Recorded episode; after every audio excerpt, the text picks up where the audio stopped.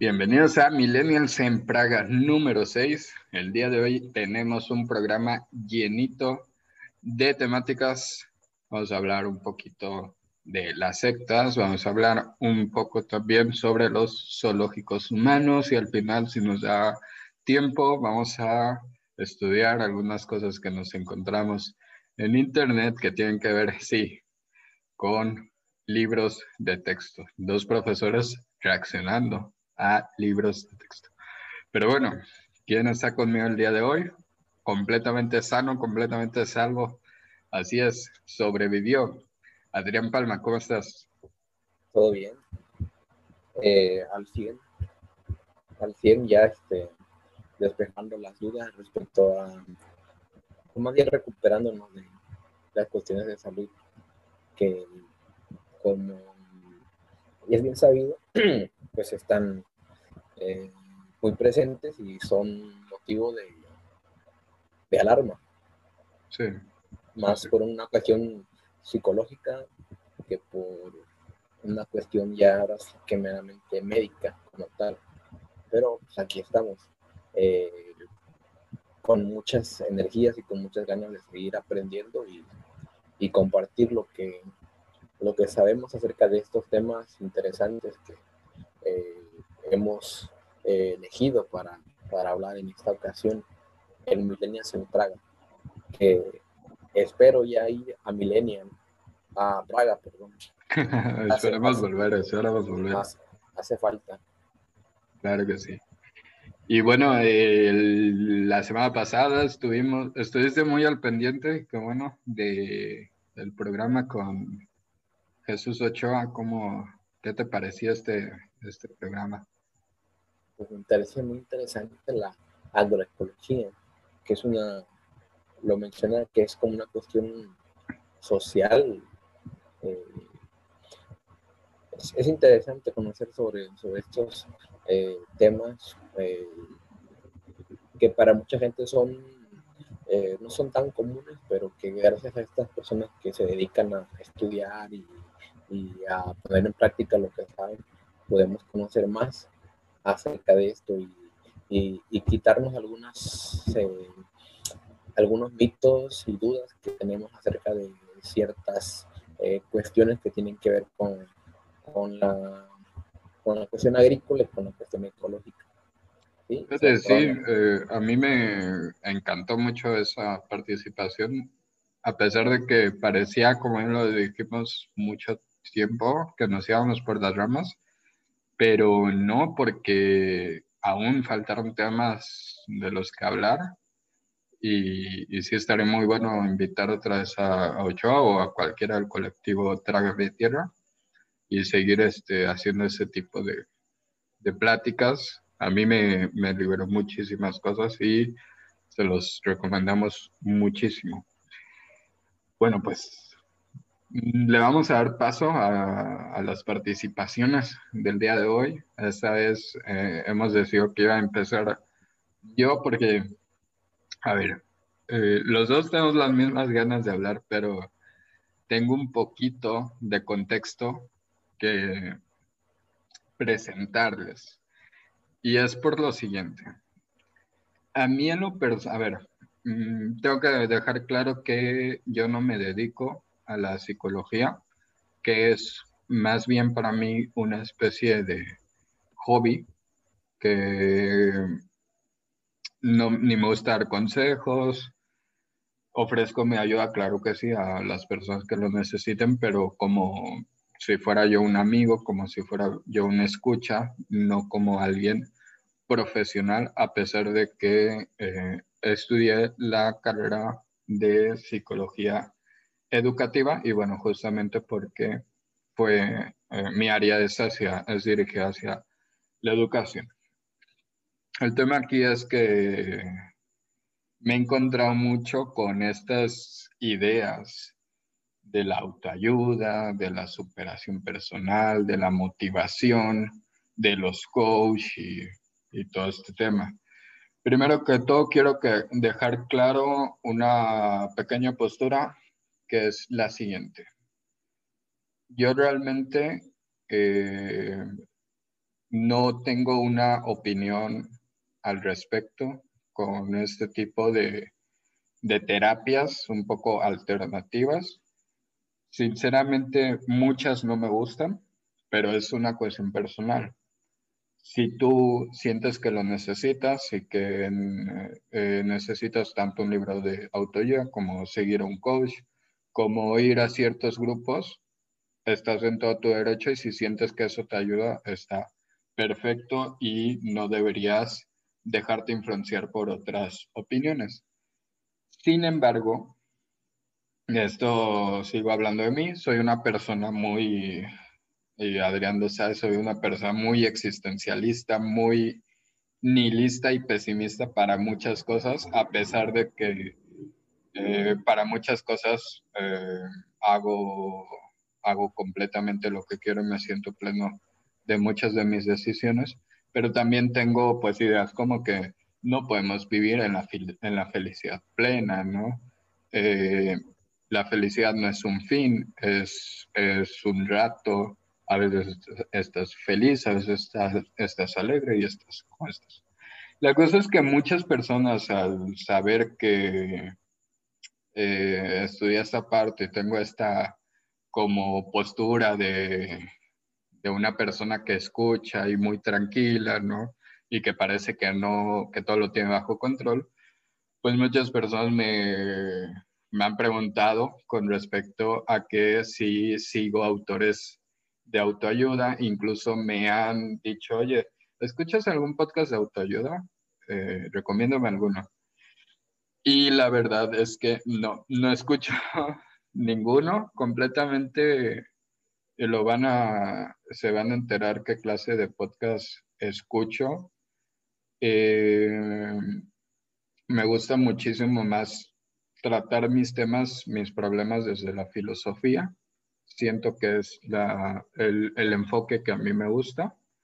Y también me he encontrado con, a ver, ustedes no lo saben, pero para conseguir un poco más de público, no recordamos que esto sigue siendo un canal muy pequeño. Eh, tienes que ir a grupos de Facebook donde personas comparten sus proyectos y de vez en cuando te encuentras algunos buenos con los que te gustaría hacer eh, colaboraciones y todo ese tipo de, tema, eh, de temas. Si tú eres alguno de estas personas, un saludo. Esperemos que vaya muy bien tu proyecto, pero también tengo que admitir que me causa un poquito de molestia lo siguiente.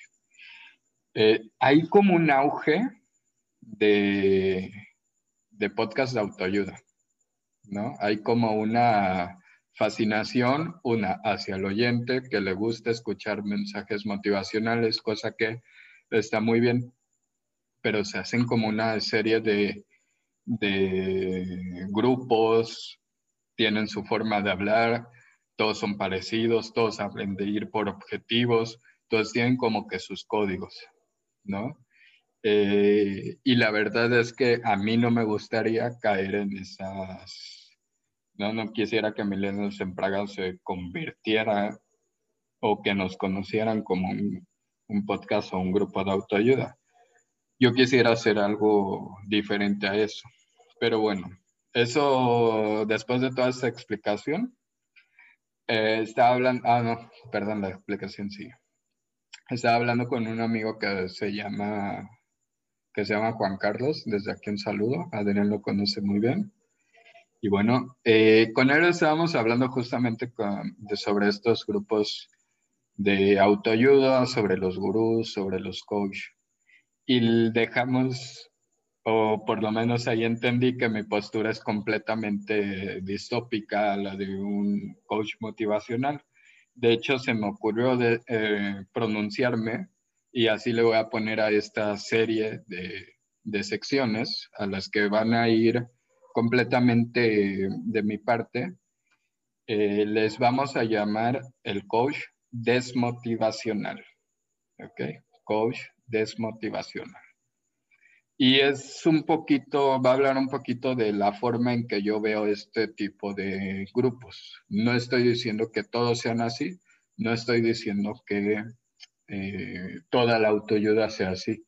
De hecho, en la sección de autoayuda te encuentras a veces autores bastante buenos y respetables como lo es Jorge Bucay, como son los minimalistas. De, hay una, una línea que sean los minimalistas que a mí en general me, me gusta mucho. Si ustedes se preguntan por qué, cuando ven eh, aquí en YouTube siempre traigo una playera blanca, cuello B, eh, es por eso, porque el minimalismo es una corriente que te enseña a pensar que entre menos decisiones tomas, más efectivo eres. Entonces, si tengo un montón de playeras blancas y, las uso todo el tiempo, pues ya no tengo que estar pensando por la mañana qué ropa me voy a poner hoy. va, va más mm, o menos por ahí. Pero bueno, ahora sí, ya dejamos de hablar de mí y comencemos con esta sección que vamos a empezar. Esta es la primera de tres. La primera se la vamos a dedicar a los grupos coercitivos o a las sectas, a estas sectas totalitarias. En sí el tecnicismo correcto sería secta totalitaria. A mí me gusta más el, eh, llamarles grupos coercitivos y para finales de marketing y, de publicación, la vamos a llamar a este programa cómo darte cuenta o cómo saber si estás en una secta. Y bueno, ¿por qué? Porque esto es como lo que todos ubican, ¿no? Todos, la mayoría de las personas cuando decimos sectas nos vamos por lo malo, ¿no? Sin embargo, secta no significa forzosamente algo malo secta a veces es simplemente una religión que tiene algunas contradicciones y que por eso se les, se les denomina sectas. Y hoy completamente vamos a responder a esta duda. ¿Cómo saber si estás en una secta? Así es, la primera parte de la serie eh, del coach desmotivacional va a ser ligada hacia cómo saber si estás en una secta. Y a ver, vuelvo y digo, pronto van a, ver, van a darse cuenta que el coach, que la sección coach desmotivacional no es tan desmotivacional, porque también vamos a tocar el tema sobre la motivación, sobre por qué el ser humano necesita escuchar cosas bonitas, escuchar mensajes de motivación. Es completamente normal y está muy bien. De hecho, yo tengo un coach motivacional mm, muy peculiar, uno favorito, y esa es una moto que está pasando detrás de mí. Pero bueno, eh, eso, eh, tengo un, coach motivacional muy eh, favorito. No es lo que ustedes esperan, que es un coach motivacional, pero voy a ir construyendo para que cuando llegamos a ese punto y yo les tenga que explicar cuál es mi coach motivacional favorito, pues todo quede bastante claro. Pero bueno, el día de hoy dijimos, vamos a aclarar la duda, cómo saber si estás en una secta, cómo saber si ese grupo autoayuda al que vas de verdad te está ayudando con tus problemas o solamente se están logrando de ellos para sacarte de algún beneficio. So, si por ejemplo estás en una relación problemática en la que después de saber esa información podrías valorar el ver si salir de esto, ¿no? O si estás en un trabajo en el que las personas están, tus jefes se están aprovechando de ti. Entonces, hay un método, el modelo BYTE, inventado por, eh, por Steven Hassan, que es prácticamente es un catálogo de reglas en las que te explica cómo se comportan estos grupos coercitivos, estas sectas totalitarias. Y bueno, el catálogo se divide en cuatro partes y cada parte tiene sus subtemas. Vamos a ponerlo así. La primera de ellas es el control de la conducta. La segunda es La tercera, el control del pensamiento. Y la cuarta, es el control emocional. Y tal vez ustedes se preguntarán, bueno, ¿cómo saber si un grupo me está controlando tanto en la conducta, tanto en la información? Primero, y perdón por tanta introducción, pero al final de cuentas esto, esto va a ser así. ¿Cómo decirlo? La manipulación mental existe, pero no es como que vaya a venir Bill Gates, te vaya a poner una vacuna y en esa vacuna venga un chip y ese chip vaya a entrar a tu cerebro y Bill Gates vaya a poder pensar por ti. No, no tiene nada que ver con eso. Te pueden controlar de distintas maneras. Por ejemplo, en el modelo Byte, ya acabamos que la primera parte es el control de la conducta. Prácticamente van a regular la realidad por ti. Te van a decir con quién te tienes que relacionar, con quién tienes que vivir, con quién tienes que, a quién tienes que hablarle y a quién no. Van a controlar tu forma de vestir.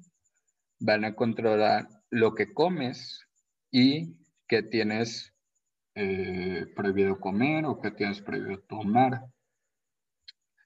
¿Cuánto tiempo puedes dormir?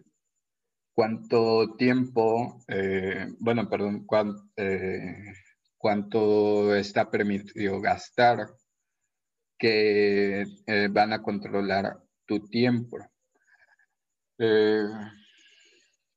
por ejemplo, te hacen creer en estos grupos coercitivos que el tiempo lo tienes que destinar hacia ti mismo, ¿no? Hacia tu felicidad, hacia tu grupo que si tú estás con nosotros aquí y en el ahora, compartiendo todas estas cosas con nosotros, eh, tú estás haciendo las cosas bien. Los que están afuera no están haciendo las cosas bien. Eh, también vas a tener la necesidad de tener que pedir permisos para tomar decisiones en tu día a día, reportar a los superiores todos los pensamientos, afectos y actividades.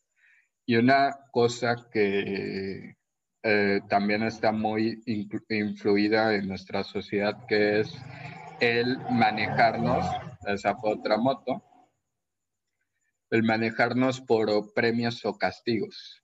Si te portas bien, te va a tocar un premio. Si te portas mal, vas a recibir un castigo. Si aquí con nosotros son el celular y tú lo contestas, te vamos a quitar el celular porque tú no tienes que estar poniendo atención a las cosas que pasan afuera de, aquí. No pueden quitarte la atención de las demás personas, ese tipo de cosas. Eh, son grupos en los, a ver, si, si estás en un grupo donde tu individualidad es menos importante que la del colectivo, estás en un grupo coercitivo. Los, rígidos, los criterios son rígidos y las regulaciones y promueven la obediencia y la dependencia. Esa, todas esas cosas son las formas en que controlan tu conducta, en la que de alguna manera controlan tu cuerpo y no vas a poder poner la atención o la atención que tú tengas va a ser muy corta para ir a las cosas de afuera. Entonces, prácticamente son, eh, esta es la primera parte del modelo mm, Byte. Vamos a ir con la segunda parte del modelo Byte, que es el control de la información. Normalmente los grupos coercitivos utilizan información eh, engañosa normalmente, por ejemplo, supongamos, Adrián, que yo te quiero, que yo pongo una empresa y te quiero invitar para que vengas a trabajar acá. No, no, es, no es Millennials para acá.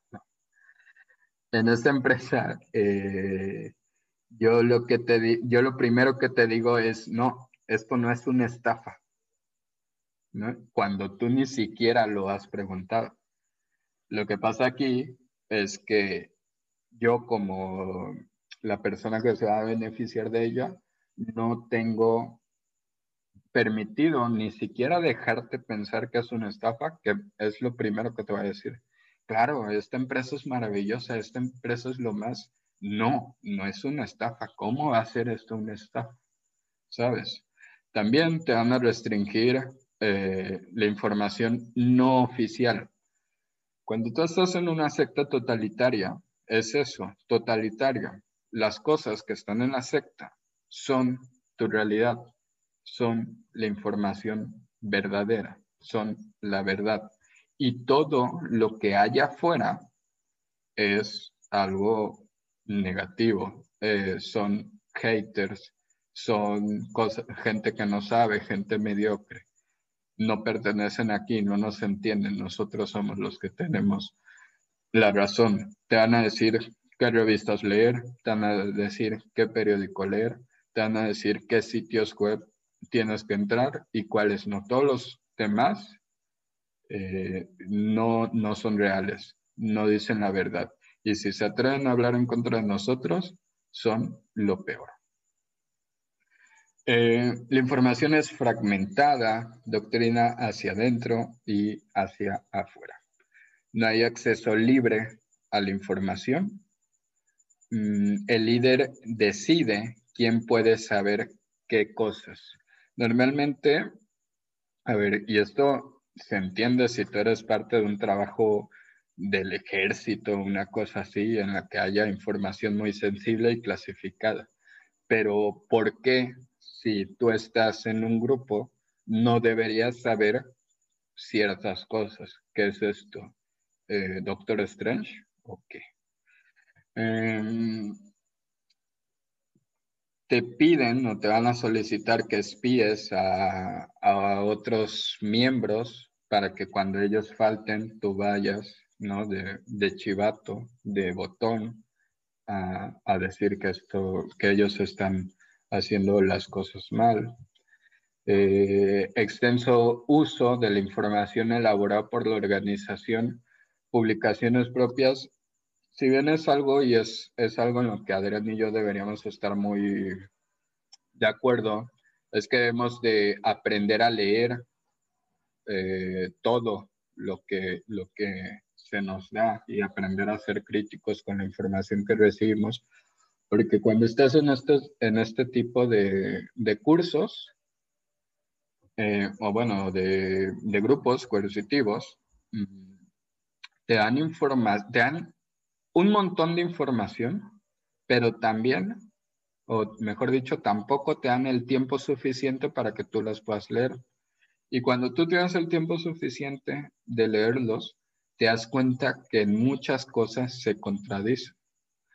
Voy a estar dejando, mm, si lo estás viendo por YouTube, voy a estar dejando eh, etiquetas de algunos ejemplos de videos que han hecho otras personas sobre este, este tipo de, de grupos que ya lo he mencionado.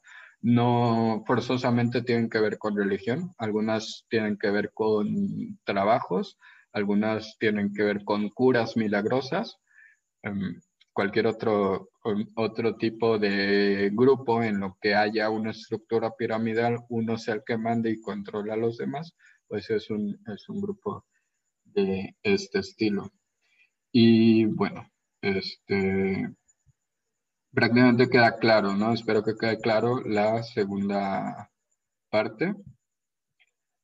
La tercera parte del modelo Byte es el control del pensamiento. Así es, señores, pueden controlar tus pensamientos y no solamente tus pensamientos. Vamos a ir hacia em, cuando terminas esto, a cómo controlar las emociones. Hacer de la doctrina del grupo la verdad. Cuando la manipulación es tan grande donde tú no puedes ni siquiera dudar de lo que dicen tus líderes, tus coaches, tu, la persona que esté ejerciendo poder sobre ti. Los pensamientos van a ser simples, un truco de la psicología es convencer a partir de frases. Por eso luego hay personajes muy populares que se quedan mucho en la mente porque se refirieron a nosotros, a nosotros a través de frases. Y aquí voy a proyectarme un poquito y voy a decir eh, un ejemplo. Alguna vez escuché de parte de una persona que, que decía ser coach motivacional, la palabra, la frase era, un líder sigue su instinto. Una frase que si tú te pones a estudiar eh, muy detenidamente, no tiene ningún sentido. Pero sabes, como estamos aquí en un grupo donde todos le echamos ganas y sí, chavos, venga, chavos, pónganse la camiseta, sí. ah, ah no, sí, un líder, un líder sigue su instinto. Claro que sí, no tiene ningún sentido decir eso, pero allá vas y, y lo crees porque como ya lo, lo aceptaron todos los demás, tú serías el único tonto que no, que no acepta esa realidad. Como al final de cuentas la, la realidad es una construcción social y en un grupo pequeño la eh, to todos conforman parte de tu realidad, pues lo vas a creer. También está este pensamiento, esto sí es totalitario, de ellos contra nosotros si yo estoy en una religión y una persona ajena a la mía opina, ah, no, lo voy a, empezar a criticar con ciertas palabras, con ciertos calificativos, y ellos van a hacer lo peor, y ellos van a recibir todos los castigos, y yo no, obviamente. No importa que yo esté eh, en contra de ellos. Si estamos en un grupo de autoayuda, estos que están tan de moda. Ah, no, no, es que ellos son los mediocres, nosotros estamos aquí trabajando por nosotros y no sé. Eh, también en, la, en, esta, en este tipo de grupos coercitivos te acostumbran a utilizar un lenguaje, una jerga, ciertas eh, señales, ¿no? Mm, ¿Por qué? Porque tu realidad conforma parte con la del grupo, no con la del el mundo exterior, ¿no? Eh, por ejemplo, hay un video muy bueno de, del canal de Tamayo, que es un tipo que se dedica a hacer este, eh, es un reportero español que se dedica a hablar de sectas. Y se metió con una secta que se llama I Am, Academy. Ajá, yo soy Academia, algo así. Eh, donde hablan acerca de cómo hacer dinero, cómo trabajar en sus propios negocios y salir adelante juntos, no sé qué. Y cuando le mandan mensaje personas de este grupo, él las identifica eh, en segundos. ¿Por qué? Por el lenguaje que utilizan y por la forma en que se visten.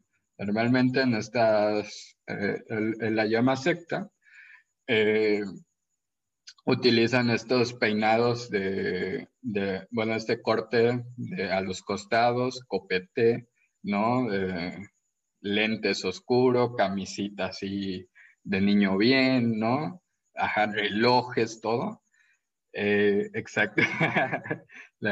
bueno, eh, sí, lo que pasa es que hoy Adrián se puso el reloj así. Y bueno, eh, y todos hablan con la palabra bro. Entonces, cuando habla de decir algo es, no, bro, es que tú no sabes. Y yo, claro que sé, es que yo me he investigado con respecto a este tema. Y claro que sí, bro, vamos a poder ser mi... Y te imaginas, bro, en cinco, pero si tú estás en esta empresa cinco años, bro, vas a poder ganar muchísimo dinero, bro. Entonces, entonces en este caso, el bro ya se volvió parte de un lenguaje que utilizan en su grupo coercitivo, un, lenguaje que aparentemente no significa nada malo, y claro que no lo es, pero que para ellos ya es una forma de referirse eh, eh, en dinámicas sociales de grupo. Bueno, también mm, tenemos eh, solo, solo pensamientos buenos se fomentan, obviamente. Todo lo que te va a decir un líder, todo lo que te va a decir un coach, todo lo que te va a decir una persona que está enfrente de este grupo motivacional, pues eh, va a estar bien. Aunque luego estos no se sustenten en nada. ¿Ok? Que, bueno. Técnicas de interrupción del pensamiento, rechazo del análisis racional y del pensamiento crítico, aceptar solo los pensamientos aprobados como buenos. Y aquí es donde Adrián y yo estamos prácticamente jalándonos los pelos, porque si bien lo que te enseñamos en la materia español es hacer análisis de textos, para que venga un grupo que te diga que vas a ganar ciertas cosas, que vas a encontrar la felicidad con ellos, que este curso te va a salvar la vida.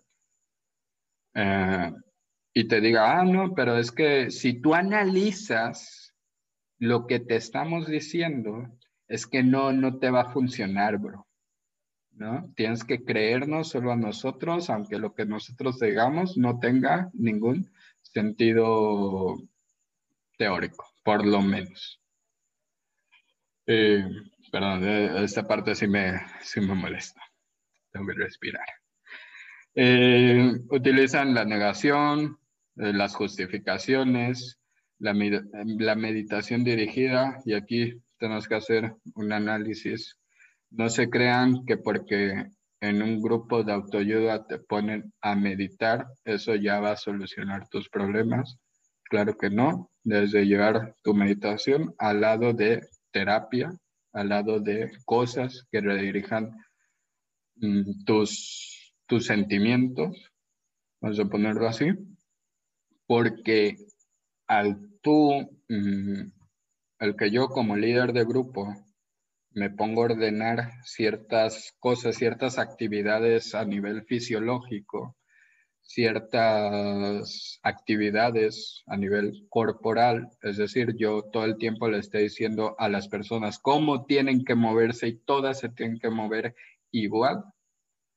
Entonces solamente es un recurso para seguir manipulando a las personas. Hay una frase, y perdón que, que estar criticando las frases, pero hay una frase que dice, quien controla el cuerpo controla la mente. Si tú antes de, si tú para dialogar con una, una persona, no solo estudias su cuerpo, sino que lo acostumbres, siéntate aquí, eh, ponte cómodo, ponte de esta manera, tú estás controlando la conversación. Ahora imagínate lo que puede hacer un grupo, un, perdón, una persona en lo alto de un atril dirigiendo a un grupo de 100, 200, 500 personas, hasta miles de personas, si a todos los dice, si él tiene el control de la respiración y del movimiento de todos ellos. Y también nos pueden hacer eh, distintas actividades como el canto, como la marcha, distintas eh, situaciones corporales. Y por último, vamos a tener el control emocional. Em, el control emocional se va a ver de la siguiente manera. Limitar los sentimientos y los afectos. La otra vez me encontré con una persona que me decía, no, es que este, en este curso te enseñan a ser más frío. Y es como de, como por qué yo quisiera ser más frío, por qué quisiera ser menos expresivo, ¿sabes? No, no, no tiene ningún sentido. ¿Qué voy a hacer? ¿Un criminal que al rato no se haga responsable de sus emociones? ¿Qué, qué, qué clase de, de sentido tiene eso? Hacer que las personas sientan que los errores son siempre culpa suya y nunca el líder, y este también es un problema gravísimo. Em, desgraciadamente no les voy a poder decir de, bueno, pero pasan muchísimos grupos coercitivos. Supongamos que un ejemplo vago. Yo tengo una enfermedad terminal gravísima y busco un grupo de autoayuda para sentirme mejor, para capaz planear los últimos ratos que voy a, a seguir aquí con vida.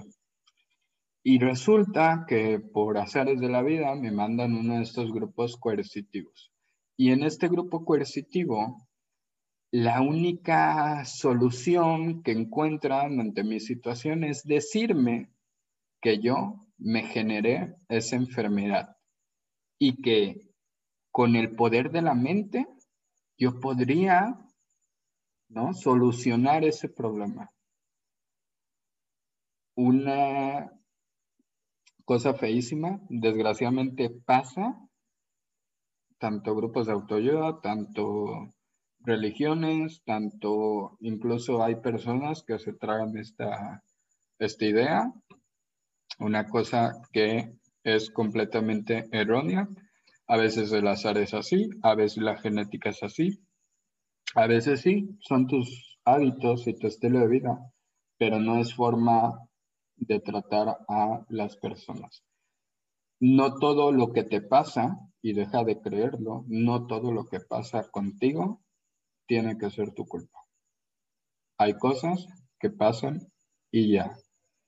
Sí, hay personas, por ejemplo, que en la crisis del 2008 se pusieron a vender en corto y generaron muchísimo dinero pero también hay muchísimas otras personas que en la misma crisis económica perdieron casas, perdieron empleos, perdieron familiares. Entonces, las cosas pasan y ya, no todas tienen que ver con nosotros. El uso, esto de la culpa se lo llevan al tope. Si algo malo te pasa, es culpa tuya. Claro que no, es culpa de tu coach, ni de tu líder, ni de tu la persona que esté allá arriba tomando decisiones. No, ¿cómo te atreves a culpar a otros? El principal culpable eres tú. También van a utilizar el miedo, miedo a pensar individualmente.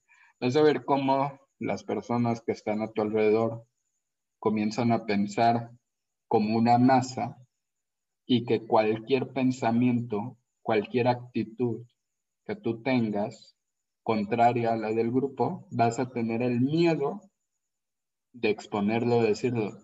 Si tú recuerdas cuando ibas a la escuela y veías que todos tus compañeritos le entendían al tema y que la profesora ya o el profesor ya quería pasar de tema y tú querías levantar la mano para decir alguna duda, pero no la decías porque se fueran a burlar de, ti, bueno, pues eso se vive por mil en ese tipo de grupos si tú te atreves a pensar cosas con las que ellos no están de acuerdo.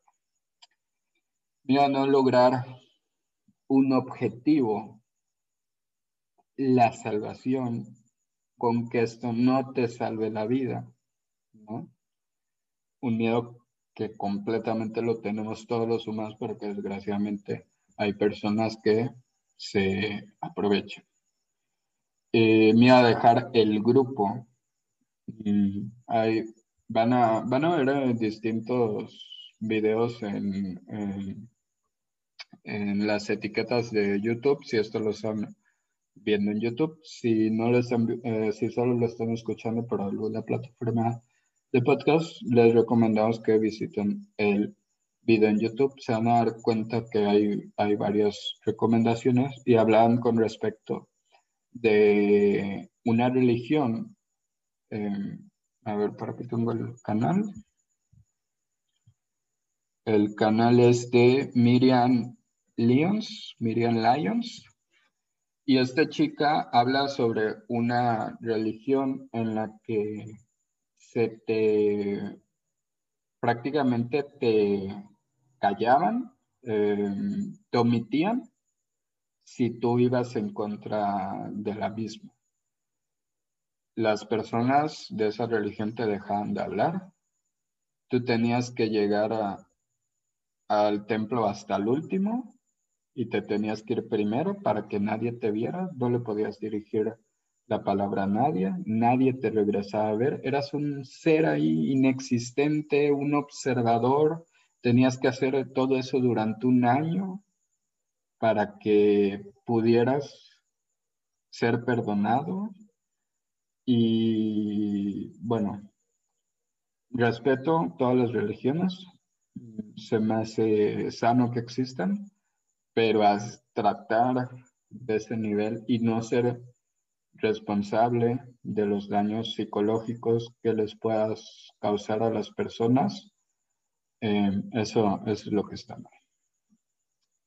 Mm, también hay confesiones públicas de faltas. Es decir, si tú en un grupo estás y alguien se porta mal y en vez de platicarlo en, lo privado, lo que hacen es pasarte al frente y decir, no, es, este, esta actitud, este sujeto, véanlo cómo está, mal vestido con una playera blanca todos los viernes, eh, eh, ¿no? Está haciendo las cosas mal, ¿no? ¿Cómo, ¿Cómo creen que él puede estarlo exhibiendo completamente? Y bueno, también eh, la creación de fobias, la programación de miedos irracionales a dejar el grupo o a criticar a la autoridad del líder, imposibilidad de visualizar un futuro margen del grupo. No va a haber felicidad, no va a haber salvación, no va a haber, no vas a cumplir tus objetivos, aunque no estés haciendo nada por tus objetivos, pero no eh, dentro de aquí, pero allá afuera, no, ¿cómo crees que los vas a conseguir? Terribles consecuencias tendrán para quien deje el grupo, te manipulan de tal manera en que te hacen creer que vas a tener enfermedades, que tu vida va a ser mediocre, que tu vida va a ser miserable, que no, que aquí con nosotros vas a tener la, eh, la felicidad plena y absoluta. El miedo al rechazo de amigos o familiares que forman parte de tu grupo. Nunca hay una razón, una razón legítima para irse. Todos los que se van, los que no se quedan con nosotros, los que abandonan, están mal. Y bueno, estos son los cuatro puntos del modelo Byte.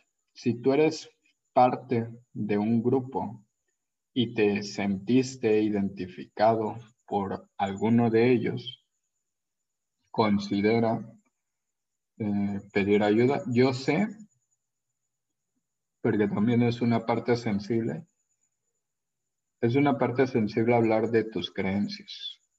Es una, es una parte sensible que yo, como persona, me ponga a criticar tus creencias. ¿Quién soy yo para criticar tus creencias? Todos tenemos creencias y estas pueden estar fundamentados o no, por algo son creencias, por algo son creencias y no teorías o no verdades. Eh, pero si tú reconoces alguna clase de abuso por parte de, de, un grupo coercitivo, de un líder hacia ti, pues deberías considerarlo, deberías ponerte a pensar de manera fría y si tú vas a tomar la decisión de seguir en este grupo, tomar esa decisión de manera consciente, que esa sea tu completa decisión y que no estés en ese lugar por manipulaciones de otras personas. Y bueno, este es el modelo Byte. Como lo dije, vamos, voy a estar hablando con muy poca motivación con respecto a estos temas, como si yo fuera una especie de coach desmotivacional. La siguiente, bueno, en los siguientes 15 días vamos a tocar otro tema y después de esos 15 días, otros 15 días, voy a estar mencionando quién sí se me hace un gran coach motivacional, no porque capaz que crean sus creencias, sino porque creo que sí logró darle una motivación plena y sincera a las personas que en ese entonces fueron sus seguidores sin, porque es lo que hemos estado hablando aquí con el modelo Bay, sin pedir nada a cambio, sin pedir que dejes tu trabajo, que me dediques todo el tiempo del mundo para estar aquí conmigo, sin pedir que renuncies a tus bienes materiales y me los entregues y después yo me vaya lejos de aquí. Eh, para mí esa persona me parece que, hizo un gran trabajo como coach motivacional. Y bueno, eh, se la, pensé que Adrián ibas a decir algo, no sé, di, algo aquí de... No me, no me dejes aquí hablando solo. No, estoy dejando que que eso fluya. Que te desahogues, que, fluya, que, que de verdad desmotives a las... Que, desmotives, sí. Cumpla su propósito, ¿no? Porque obviamente sobre sectas um, hay muchas cosas que decir, hay que diferenciar entre una secta y una religión. una religión eh, pues, es aquella que tiene sus creencias, obviamente tiene su este, eh, modelos a seguir, formas de enseñanza, eh, tiene sus lineamientos o sus reglas. Y me parece que eh, todas las religiones están como que una especie de como que dadas de altos ante el gobierno, que el gobierno sabe de su existencia. ¿sí? Para empezar, eso es, eh, eso es una característica de la religión, que el gobierno sabe de su existencia. Que están regulados. Está regulada. Eh, la constitución eh, dice claramente que todas las religiones están permitidas mientras estén reguladas y no afecten a terceros y no afecten a las personas. Sí, claro. Esa es, una, característica principal. Una secta se vuelve eso, secta, cuando las ideas que tienen eh, son dañinas hasta para la propia persona, la persona que sigue a esa secta, que sigue esa ideología. Una, secta totalitaria, nada más para... Lo que pasa es que también eh, secta se, se, le da la palabra, eh, no, no, no, sé si vaya a cometer aquí un, una, una burrada, pero por ejemplo recordarás una práctica que es la secta protestante. Em, esta es como una línea de los cristianos. Pero, a ver, esta es una práctica totalmente legítima que simplemente en su momento, y porque son secta protestante, era por una situación de desconocer eh, el poder de la iglesia como si fuera gobierno, es decir, las personas que comenzaron con esta ola eran personas que pretendían seguir protegiendo sus tierras, eh, declararse dueños de las mismas, pero también seguir eh, practicando las, enseñanzas de Cristo, las enseñanzas cristianas. Este, sí, o sea, a veces, eh, desgraciadamente no hay una palabra exacta para, yo lo, yo lo llamaría grupo coercitivo. El problema es que grupo coercitivo no es una, una palabra popular, no es, ¿sabes? Tú dices secta y, y, es fuerte. Lo primero que, que, piensas es negativo, ¿no?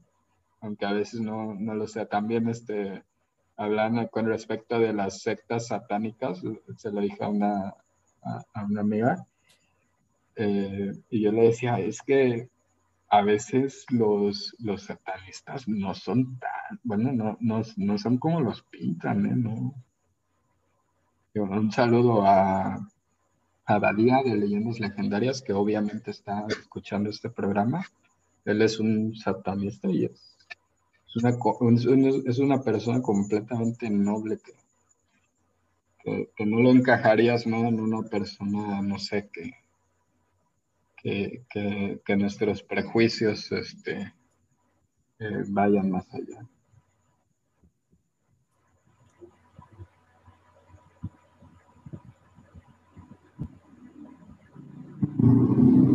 Y eso que escuchan ahí es otra moto. No sé, Adrián, si quieras. Sí. Perdón, te interrumpí. No, estoy esperando que termine nada más. Ah, sí, ahora el, el, modelo Byte ya lo. No, tus comentarios. Bueno, eh, con eso que, que, tú dices de la esta rama de la religión cristiana, pero protestante, que va en contra del lineamiento de, reconocer a la iglesia como su como el gobierno eh, ahí se puede interpretar que es una secta cuando ya hay un control mental sobre las personas. Y cuando ese control mental los hace eh, un poco eh, irracionales de lo que, de la realidad, los hace um, un poco eh, agresivos o defensivos de las ideas que les han implantado. Eh, y obviamente eh, una característica principal es que solamente provocan hacerse daño ellos mismos.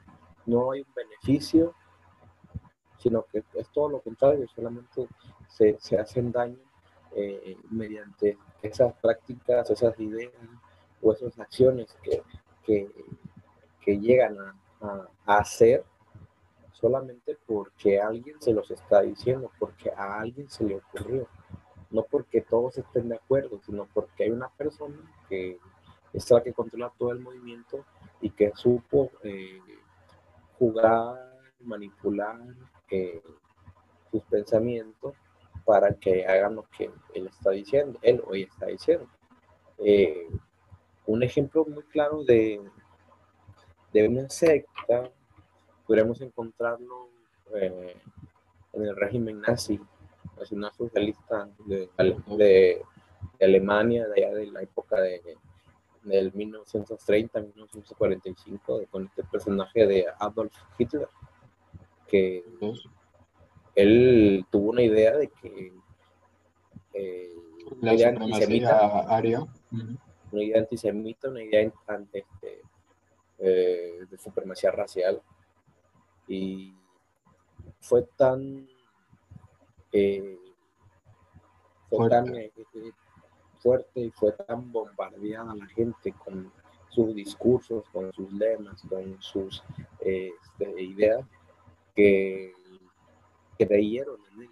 Y los que no creían en él estaban obligados a, creer o a, ser considerados como enemigos de, lo que él estaba eh, planteando como, como, como lo bueno, como la salida, como eh, la felicidad, aunque fuera totalmente lo contrario, contrario porque porque había una coerción ahí. Si tú no creías, si tú no apoyabas a ese régimen en esa época, y hay muchas películas que te explican de historia y en el cine que podemos encontrar, eh, ¿qué pasaba? Una, o te obligaban, o dos, te mandaban a un campo de concentración o a fusilar directamente. Esa pues, ya era una, una eh, un grupo coercitivo, como tú lo mencionas. Eh, otra secta que se viene a, a ver, no, este, un comentario ahí, un par de comentarios. Este, justamente hablábamos, hablábamos de, o le ponemos este secta totalitaria, porque como bien dices, aunque es eh, el tema de los nazis no tiene que ver nada con religión, ni tienen que ver nada con ser parte de una empresa, como lo habíamos establecido un poquito antes. De hecho, tiene que ver con política, pero el problema con, con, estas ideas es que son totalitarias. Y algo habíamos, algo había, ahorita he escuchado mucho sobre, o me he enterado mucho sin querer sobre eh, la política española. Y una persona opinaba con respecto a que todos los nacionalismos que, que, el régimen nazi era un, régimen nacionalista, que todos los nacionalismos eran malos o dañinos, vamos a decirlo, porque todos los nacionalismos son, mm, son totalitarios. Eh, en mi, mi partido político se va a preocupar por las personas de este país, por todas las personas de este país. Si eres extranjero, no, los extranjeros nos caen mal aquí. ¿Sabes? Entonces, eh, sí, eh, un poquito por eso ah, este, pongo o insisto tanto en sectas totalitarias, porque en un lugar donde te te crean una, un pensamiento de rebaño donde tu individualidad está de más, es ahí donde comienzan los problemas. Y uh, una cosita que me acordé, fíjate que hay una foto donde todos están haciendo el saludo nazi, este saludo que es con la mano bien recta por encima del, del hombro, dirigida hacia, hacia, hacia el Führer. Y de todos hay un hombre que no lo está haciendo. Hoy en día, pues, vemos a esa persona que respetó su individualidad como un héroe. Pero desgraciadamente, como bien lo dijiste, esta persona no tuvo un buen fin cuando se atrevió a pues, castigar de esta manera o a ofender a, su grupo coercitivo, que en este caso pues era un partido político. Y es que así es. Los grupos coercitivos vienen en distintas versiones, hay para todos los gustos y hay para todas las edades. Cualquier necesidad que tú tengas, va a haber un, grupo coercitivo, no importa tu edad, no importa tu sexo, no importa tu estatus, va a haber algo para ti. Eh, y con estas Ok, eh, sí. Y, recordemos que el, el, nacionalismo empezó con un grupo pequeño. Sí. Y, y, se extendió no en un país, sino en España, en Italia, con Benito Mussolini, con Franco, me parece, en, en España que cuando inició la guerra civil se vinieron para, se exiliaron los españoles y vinieron a México algunos como asilo político. Empezó como un grupo pequeño y tuvo una gran magnitud. Eh, ese, ese grupo, pues esas ideas políticas, que pues, en fin, el fin era pues una, una supremacía eh, racial, poner esas ideas en la mente de las personas y sí lo consiguieron. Eh, con, la gente eh, que estaba pues más allegado, más cercana eh, a, esos, a, esas personalidades y si no lo hacían pues ya, ya tenían este, un, destino asegurado. Ahí terminamos con, con este ejemplo de, hace mucho tiempo. Eh, también hay otro, otro caso que es el de el grupo Nexium. Un grupo bastante popular. Un grupo Nexium que ha, estado, este, yo lo conocí el año pasado, pues, a través de las noticias y, y puse a, a, leer un poco sobre eso. Eh, el fundador de, esta secta, eh, Kate Ranier, pues fue acusado de, de abuso sexual con, de, de menores. ¿Y cómo lo hacían? A través de eh, convencer a, mujeres, eh, pues obviamente ya que ya las había controlado, que ya las tenía fíjate que... Eh, dominadas y las convencía de que ya les había infundido el miedo también. Les hacía creer que él era una persona superior a nivel cognitivo, pero esto lo voy a dejar también en una tarjetita en YouTube de, un podcast que lo explicó bastante bien. Fíjate que tenían como costumbre al entrar al edificio donde se este tipo de cursos, ojo, muchos cursos, que tú por el título dirías, pues esto está bien, esto esto me parece asertivo, esto me parece bien, quiero aprender de esto. Por ejemplo, me parece que uno de los cursos era sobre el, empoderamiento de la mujer y a los hombres les vendía otro curso que era completamente lo contrario, que era como algo de cómo controlar a tu mujer, algo así. Pero bueno, esa es otra historia. Y, en ese podcast se lo van a poder, eh, em, eh, lo van a poder eh, escuchar de, mejor manera. Pues una de las costumbres era entrar al edificio, ver la foto y hacer una especie de reverencia del personaje que mencionaste, hacer una, una, especie de reverencia y seguir con tu ya. Y tal vez tú en tu realidad individual digas, bueno, yo no le voy a hacer una reverencia a ese tipo, vayas a saber quién es.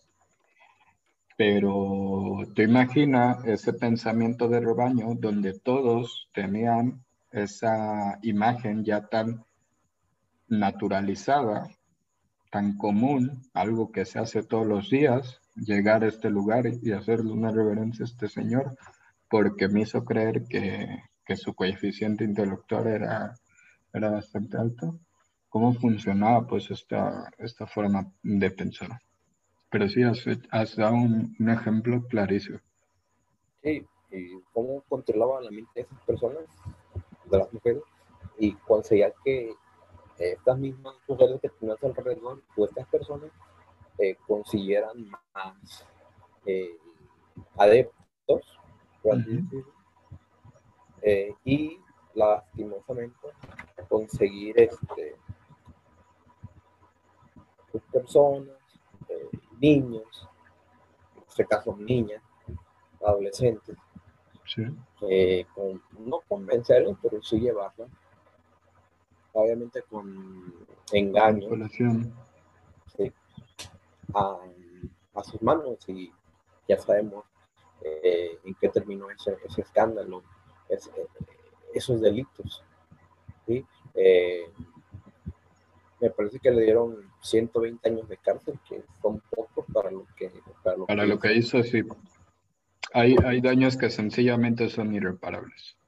Eh, pero bueno, ese es una, son dos ejemplos que muy claros de lo que es este la coerción en el primer ejemplo del nazismo y la manipulación de la mente la manipulación de las personas, eh, fundar el miedo en las personas, eh, hacerles creer eh, una realidad distinta a la que nosotros, que no estamos ahí en esa, que no pertenecemos a esa o que no creemos o no vamos en esas ideas, vemos totalmente distinto. ¿sí? Pero las personas que ya están ahí están muy materializadas con la imagen y con esos pensamientos y con esas ideas, pues eh, lastimosamente se ciegan o el miedo las hace, los hace, eh, pues quedarse con los brazos cruzados y no, no decir este, nada. Y hay muchos ejemplos de, de organizaciones de este tipo que, que, se dedican y se han dedicado eh, a esto y a otras cuestiones económicas, políticas, sociales eh, que, podemos tener. pero pues teníamos que hacer un programa dedicado solamente a este tipo de cuestiones. Pero bueno, creo que con, esta, con estos ejemplos eh, nos damos una idea del poder que, que, se puede llegar a tener por medio de este modelo que dices. Modelo. Cierto es. Em, bueno, a mí la forma en la que me gustaría cerrar, todavía no he decidido el tema, o más bien, eso es un tema extenso que quiero abordar de distintas maneras. Ya vimos un modelo en el que tú te puedes dar cuenta de cómo un grupo coercitivo puede aprovecharse de ti. Todavía no tengo muy claro qué es lo que voy a hacer en 15 días, así que si te interesa este tema, te gustaría específicamente que opináramos, porque al final de cuentas, lo que hacemos Adrián y yo son dar opiniones con respecto a este tipo de situaciones. El método DIVE, este, perdón, Byte, lo voy a dejar también en, un link en, los, eh, en la descripción de este podcast. Y si tienes alguna opinión al respecto, cualquier eh, recomendación que quisieras darnos, cualquier duda que tengas con respecto a este tema, deja, haznosla saber en los comentarios del video de YouTube y nosotros con gusto en 15 días eh, vemos si podemos responder esa duda y si no, pues te mandaremos a algún lugar con información que consideremos adecuada. Y pues... Exactamente. Adrián, ahora sí, con todo, fíjate que me hubiera gustado que empezaras, que, hubieras terminado con el, que, hubieras dado los ejemplos al revés, porque creo que vamos a hablar con razas, de razas. Razas, sí. Um, pero bueno, hay, hay, este, hay más ejemplos, hay más ejemplos. Ah, bueno, bueno. Pueden, pueden manifestar, eh, tomándolos de la misma época o del eh, en, esta ocasión yo voy a hablarles de algo eh, tan eh, vergonzoso, por así esa es la palabra, para la humanidad, eh, que pasó a, a, finales del siglo XIX y principios del siglo XX, mitad del siglo XX, que, pasó eh, eh, con seres humanos, con personas. Eh, sabemos que hoy existen las Naciones Unidas o UNICEF o la CNDH, la Comisión Nacional de los Derechos Humanos, que son organizaciones que se dedican a ayudar a las personas, que hay muchas organizaciones sociales que ayudan a distintas personas de, distintas maneras en varias partes del mundo. Pero en esta ocasión eh, me gustaría tocar este tema de los zoológicos humanos. Sabemos que es un zoológico, ¿no? Que actualmente eh, ha habido malas noticias sobre esto, sobre el maltrato animal, eh, donde son exhibidos, donde son este, puestos estos animalitos salvajes para que sean observados por, las, por los humanos fuera de su hábitat natural. Pero en este caso estamos hablando de zoológicos humanos. ¿Cómo se dio esto? Bueno, esto se dio eh, a finales del siglo XIX. ¿De qué manera?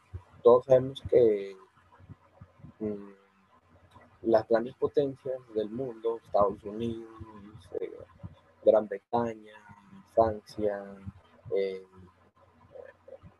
por ahí Portugal, que, no es que fuera una potencia, pero que hacía muchas excursiones a distintas partes del mundo.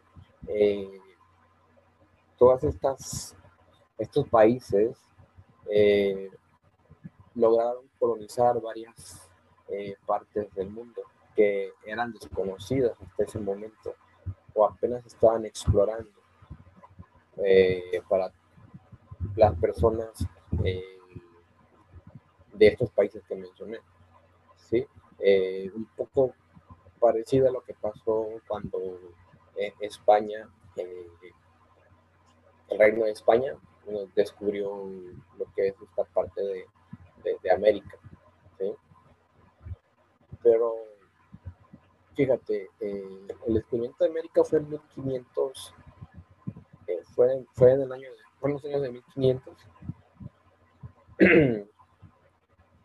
y como hasta el año de, de, mil, 1800, del 1800, del 1900, eh, se continuó, se vino a dar esta práctica que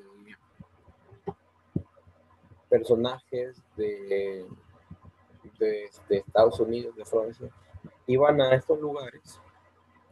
Por ejemplo, vamos a hablar de Francia, iban a estos lugares en el en el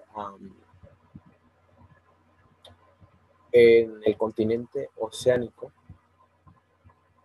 donde está Australia, donde está Nueva Zelanda, donde está estas islas como Papua Nueva Guinea, como Micronesias, como este, Haití, que eran regiones desconocidas hasta ese momento, poco exploradas, y que había obviamente tribus de personas eh, nativas de esas, eh, localidades y que llegaban estas personas con quizás eh, con armas, con tecnologías eh, innovadoras para esa época, llegaban primero a, explorar, a ver, a conocer, ¿sí? Y a través de eso fueron viendo a las personas nativas de ahí. Y se les hacía eh, curioso, se les hacía eh, chistoso llevar a esas personas, capturarlas como si fueran animales a principios de, esta, estas acciones, capturarlas como si fueran animales, encadenarlas y llevarlas a exhibir a, a Europa. Un ejemplo, llevarlas a exhibir a Europa en lo que se llamaban feria de, feria de ciencias, donde iban personas eh, que se dedicaban a, la ciencia, a las ciencias naturales a ver a otras personas encerradas en jaulas o en estancias que pues eran para, para eh, animales salvajes. Tú tenías ahí me estás diciendo que las ferias de ciencia no eran cómo se hacía la gelatina y, cómo, y explorar los, cómo hacer la masita esa que se pone dura cuando le pegas y después blandita, y que era una exhibición de humanos de otra parte del planeta. Sí.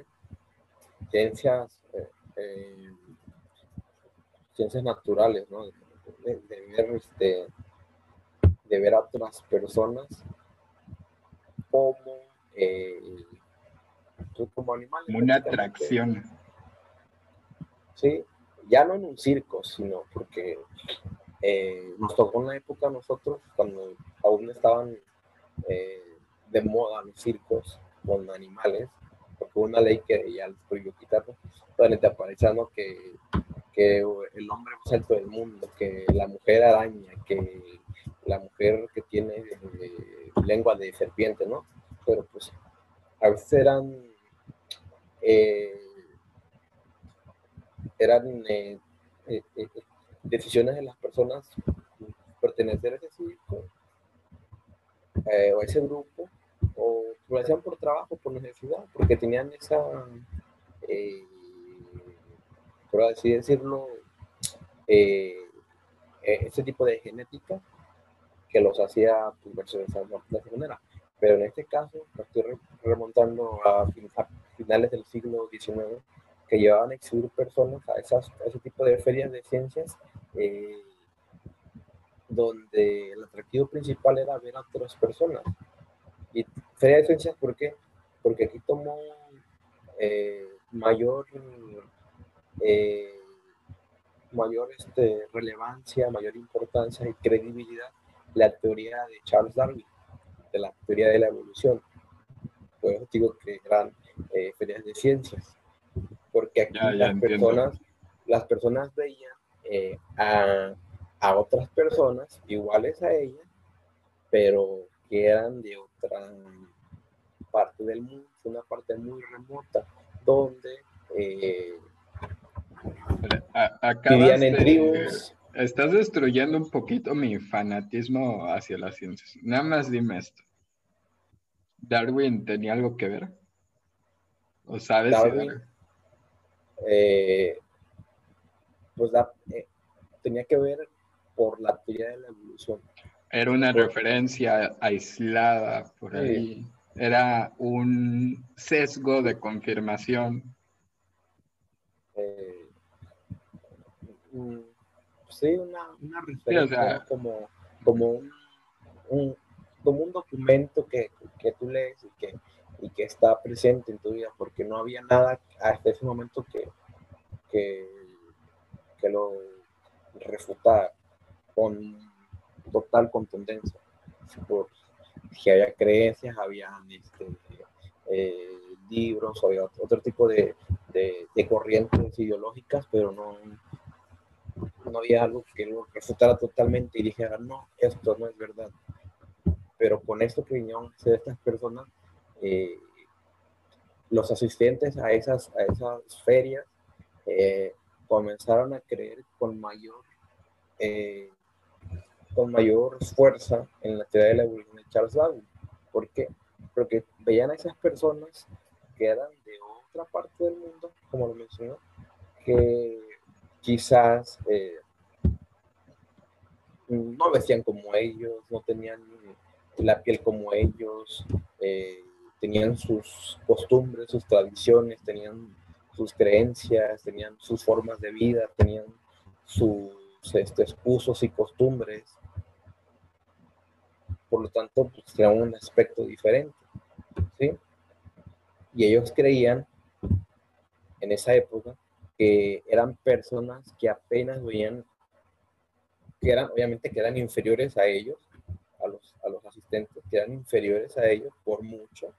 ¿Por qué? Porque creían que esas personas apenas venían evolucionando, que apenas estaban este, quitando esos vestigios salvajes, ¿no? de, del mono que decía la teoría de la evolución, que se estaban dejando de, se estaban quitando la,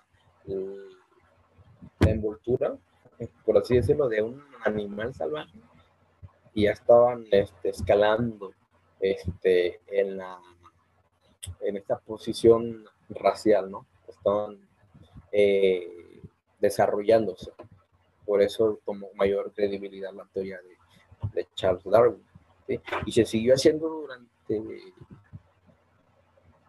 durante 50 años se llevó haciendo. Ok, sí, pero es que era una forma de pensar muy sesgada. Sí.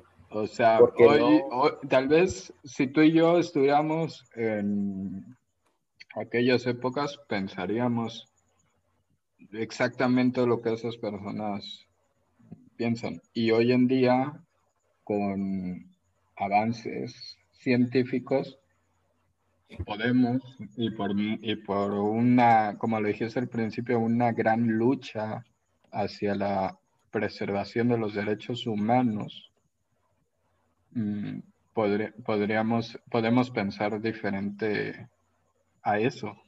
Pero esta forma de pensar de, ah, bueno, pues es que Darwin habla de la evolución y, ¿sabes? El, el creer, nada es eso, el creer que la evolución es lineal eh, ya es un error y ya, y el que tú veas una persona con otras, vamos a decirlo así, con otras características, pues ya es tu, ya es tu sesgo de, de confirmación actuando sobre ello, ya, ya no es poner ninguna duda, ¿no? Es, es ver una cosa y encontrar la solución ahí. Sí, no había, eh, ahora, sí, que no había otra, otra fuente de información de donde echar mano para decir, ¿sabes qué? No tienes razón. Este, hay personas diferentes en todos lados. Eh, son tribus de otra, son personas de otra nacionalidad, con otros rasgos, con otras características. ¿no? Pero ellos acá los vendían como eh, personas que estaban evolucionando, los vendían así. No literalmente, los vendían como que así los exhibían. Y la gente pagaba por ir a verlos.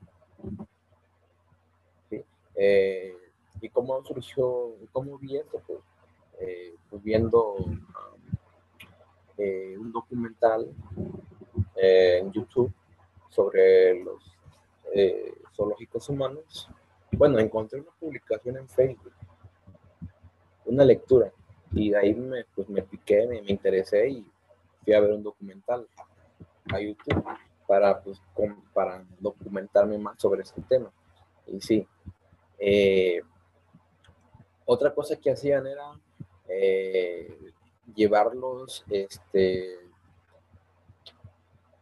de gira, por así decirlo, de gira, de gira artística.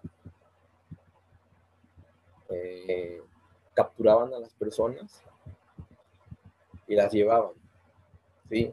Capturaban en grupos de 10 personas y las llevaban eh, por ejemplo, si las capturaban en el continente africano, en un país de África, ya sea en, este, en República Democrática del Congo, en Sudáfrica, en Madagascar, las, las llevaban este, en grandes travesías en barco, ya sea que las llevaran a Europa o a Norteamérica, en Estados Unidos.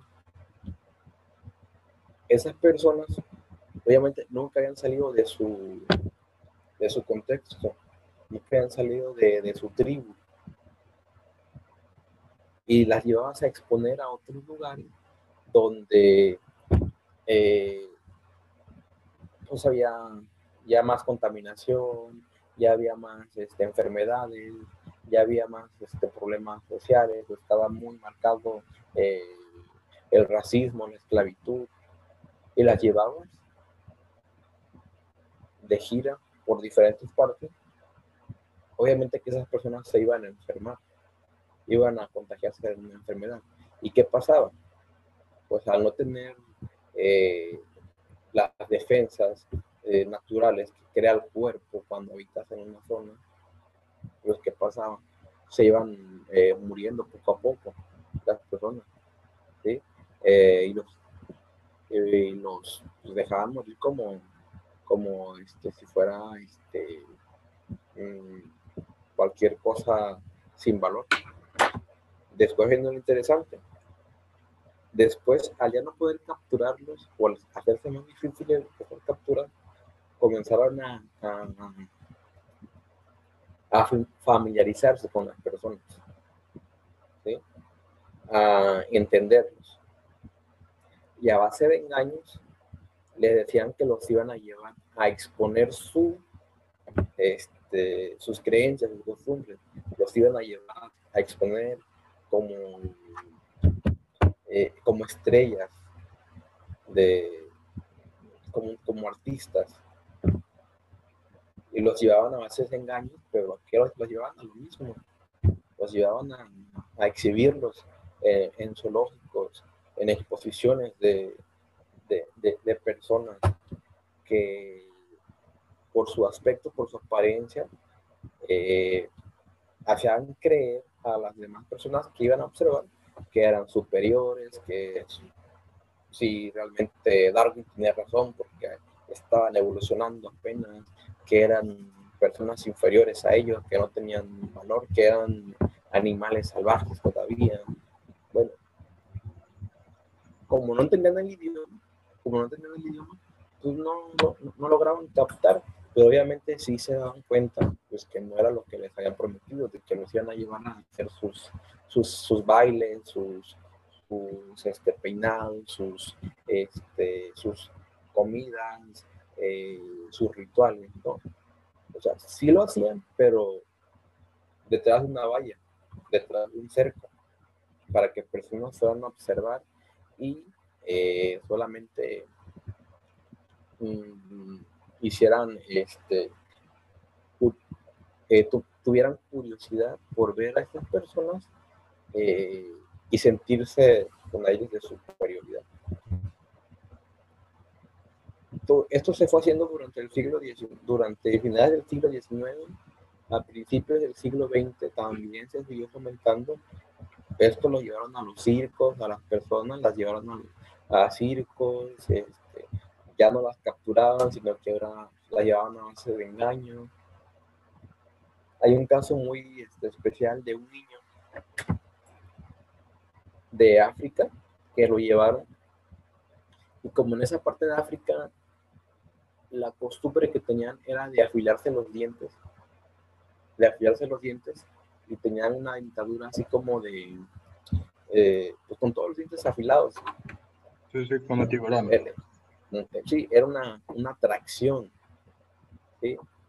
Y por esas atracciones, obviamente la gente pagaba, pagaba dinero.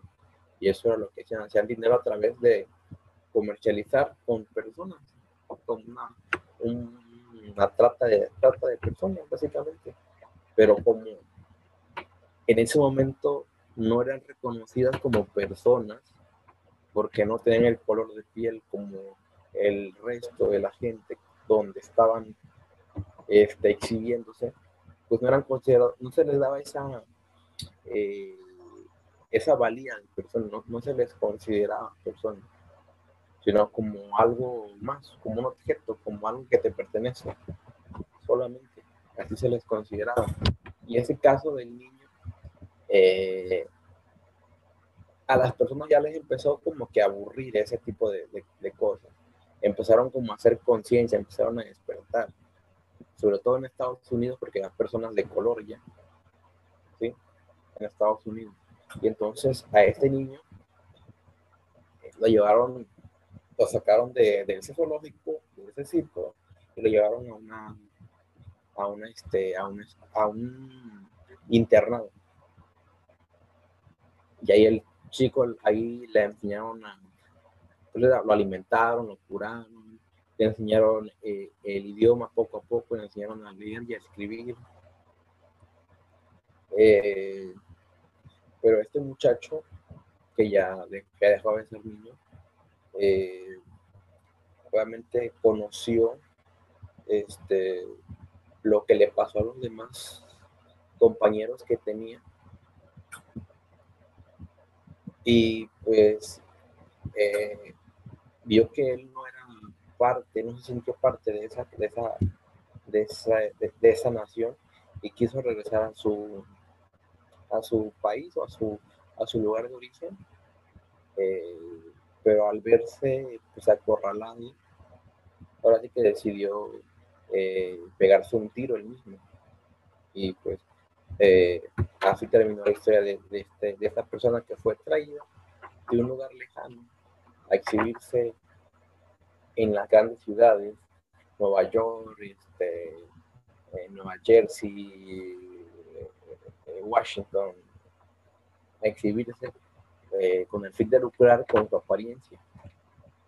Hay otro caso también de que ya fue de los últimos, eh, de unas personas de, de, este país, de Papúa Nueva Guinea, eh, que los, también los llevaron con, con engaños a Francia, pero este, los llevaron y sí fueron, fueron al, a a exponer según sus creencias, sus, sus costumbres, pero al ver que eran tratados como una atracción además, este, y no como, pues como, que, no se les daba el valor que, que, realmente deberían de tener, eh, decidieron eh, regresarse a su país. Y entonces eh, las personas que los llevaron eh, como en este caso ya había más, eh, ya había más racionalidad de parte del, de las personas que habitaban en Europa, ya no asistían tanto a estos zoológicos ya poco a poco se empezaron a, las personas empezaron a perder el interés ya por cuestiones sociales, políticas que ya condenaban estos actos. Entonces estas personas regresaron a su, a su, este, a su país de origen. Pero en este caso, en ese grupo, iba un, un hombre y él decidió este, quedarse en, Francia. ¿Por qué? Porque había aprendido el idioma de Francia. Imagínate cuánto tiempo estuvieron. Que él logró aprenderse el idioma, este, logró familiarizarse con el idioma. Y lo interesante es que se casó con una, con una, mujer de Francia, una francesa, una persona este, blanca, pues. y, esas esas parejas al principio sufrieron muchísimo. Sí, sufrieron muchísimo. Eh, y esta persona, pues, eh, murió ahí en Francia.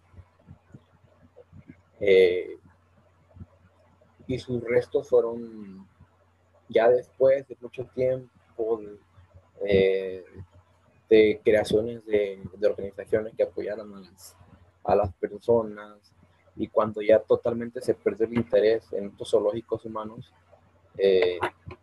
al conocer esta historia, se hizo en el país de origen de la, de persona, se hizo como una, un reclamo para que el cuerpo fuera traído, bueno, los restos que quedaban fueran traídos de manera simbólica al país de origen de la persona para que fueran enterrados y fueran y tuvieran un, una un descanso con las personas realmente de donde habían salido. Y así sucedieron muchos casos. Y eso fue una...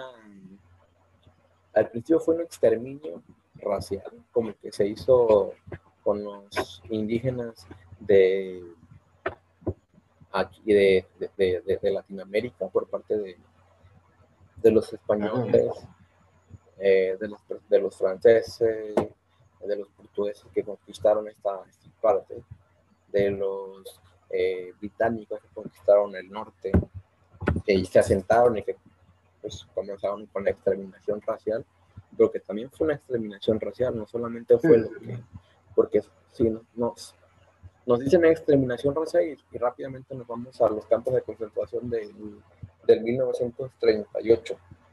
En la justamente esos pensé. Sí, pero pues no nos damos cuenta que antes, cuando los eh, europeos llegaron a América, llegaron a África, llegaron a Oceanía, también hicieron una exterminación racial. Porque ¿cómo vas a conquistar a, a, otro a otro pueblo? Pues a base de armas. Eso fue lo que hicieron primero. Aunque después vino la evangelización, ¿no? Para hacerlo menos eh, costoso para ellos. Fíjate, no, no, pero espérate, porque justamente en este tema, me gustó, eh, a ver, sabemos que con esta educación a distancia, pues vemos muchos programas educativos, algunos los tomamos para nuestras clases, otros los descartados, pero me gustó muchísimo cómo tomaron el tema de los prejuicios y ponían de ejemplo justamente la colonización acá en las tierras que hoy son nombradas como México, hablan casi con estas palabras, estoy parafraseando. Para un cristiano, una persona de otra cultura podría representar el demonio. Entonces, y ponían la caricatura del colono español, mm, que más que, español era cristiano, y veías, veía por primera vez a un, a un indígena y había un choque porque todo lo que se le había enseñado en su tierra natal era, si no son cristianos, son el demonio. Entonces, a lo que llegan, eh, a lo que llegan en la conquista en México, Sí, como bien dice, sale barato evangelizar. De hecho, hasta le conviene al, pueblo, eh, al pueblo poderoso evangelizar, porque eso quiere decir que la otra persona te va a pagar impuestos. pero el castigo de la no evangelización, pues era, era la espada, eran las armas. Entonces sí, eh, hubo un, unas, unas eh, cosas horribles, pues la, la, palabra que utilizaste me gustó mucho y es cierto, eh, eh, los pueblos indígenas latinoamericanos fueron masacrados. Sí, y eso que solamente conocemos la historia de, de la colonización en esta parte del continente. Bueno, conocemos o conocemos un poco, mm, hablo por mí, de cómo fue la colonización en esas partes de, de África, donde traían esclavos hacia América. Te voy a... Ah, bueno, eh, justamente eso, ¿no? Pero también voy a dejar un, un video de Tamayo. Es, la verdad, es un youtuber que me encanta, más que ser youtuber, es un reportero y él hace eh, él se divierte con las sectas, entra en ellas, tiene un documental justamente entrando a una secta y viviendo desde dentro y, pasó. Pero bueno, eh, justamente esta semana, si no es que la semana anterior, sacó un video sobre, me parece, el Sahara, una parte mm, del norte del África donde España tiene unos muy lucrativos negocios y él cuenta cómo los hubo una reunión entre mandatarios de, países de países europeos donde agarraron el mapa de, de África y se lo dividieron entre ellos. Exactamente. Así como llega, como si yo llegara a tu casa con un pastel y, nos los dividieron, así ellos exactamente eso pasó. Eh, en esa, en esa este, divisiones de territorios este, participó Portugal, participó España, participó este, Gran Bretaña, participado Bélgica, que recuerdo que Bélgica se quedó con los países de, de, lo que es República Democrática del Congo, o el Congo que se quedó, y también llevaban personas de ahí a, a exhibirlas. Ya después de exhibirlas, pues ya las llevaban como esclavos, como esclavos, como esclavos. Y pasó aquí en, en, aquí en nuestro estado, en Guerrero. ¿Sabes la historia que pasó en la Costa Chica? Que trajeron, traían un barco lleno de esclavos y el barco, pues, eh, se dañó ahí en la costa y las personas que iban ahí africanas, pues no les quedó otra que vivir ahí y de ahí nació el, este, el afromexicano, ¿no? El término de afromexicano. Que generar un poquito de debate ahí? Sí.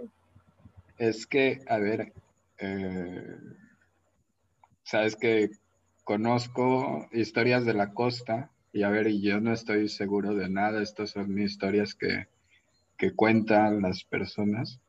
Pero justamente en la, costa, la historia se repite, eh, la costa grande, perdón, la historia se repite. Y es una historia donde en distintos pueblos se hace este relato de un barco que llega, se pierde y sus habitantes quedan ahí. Pero hay una cosa bien interesante y no voy a decir dónde por, por temas eh, pues eh, de, cuidado. Hay, ah, en la costa hay, hay, vestigios de pirámides y, de, ¿cómo se les llama estas? ajá, es exactamente. ¿Lo puedes volver a repetir? Es que no se te escucha bien. Zonas arqueológicas. Zonas arqueológicas. Pero específicamente me llama la atención un rumor porque hasta esto no lo he comprobado, hay un rumor de que hay una iglesia, y es más, bueno, no, voy a decir que hay iglesia, pero es una iglesia muy importante, que es, y es un rumor, aclaro, esto yo no, yo lo desconozco, me imagino que sí puede ser cierto, pero es un rumor, que hay una iglesia arriba de una pirámide. Y eso es, eso, esa es una de hacer cierta esta teoría o de hacer, bueno, esta, ¿cómo se le llaman las teorías antes de ser teorías? Esta hipótesis, de hacer cierta esta hipótesis, es una clara evidencia de guerra, porque las civilizaciones antiguas no, es como, no sé, en los videojuegos, que vas persiguiendo una bandera y, no, como el, el gotcha, eh, eliminas a tus adversarios, agarras la bandera, te la llevas para tu lugar y ya ganaste, ¿no? No, no, es así, Lo que se hacía antes era ir, perseguir a, a una colonia, a una tribu distinta a la tuya, eh, los exterminabas y para decir que tú habías ganado tenías que colocar tu templo encima del suyo. El edificio más sagrado que tenía la civilización anterior, tú lo tenías que derrumbar y construir algo, algo encima de, del suyo. Entonces, pues sí, son, son relatos interesantes y, que dan muchísimo a, debatir estas. Lo mío, tómenlo, de verdad, lo mío, tómenlo como una teoría de conspiración. Yo saco aquí mis, mis propias teorías de conspiración de la costa. Está bastante padre. Sí, pero en la Costa Chica sí hay este. Mm, hay este documentos, hay escritos que avalan esta, eh, eh, pues esta historia, ¿no? De naufragio de los esclavos. Y pues, lo más este, eh, visible son las tradiciones y costumbres que se han impuesto en esa zona.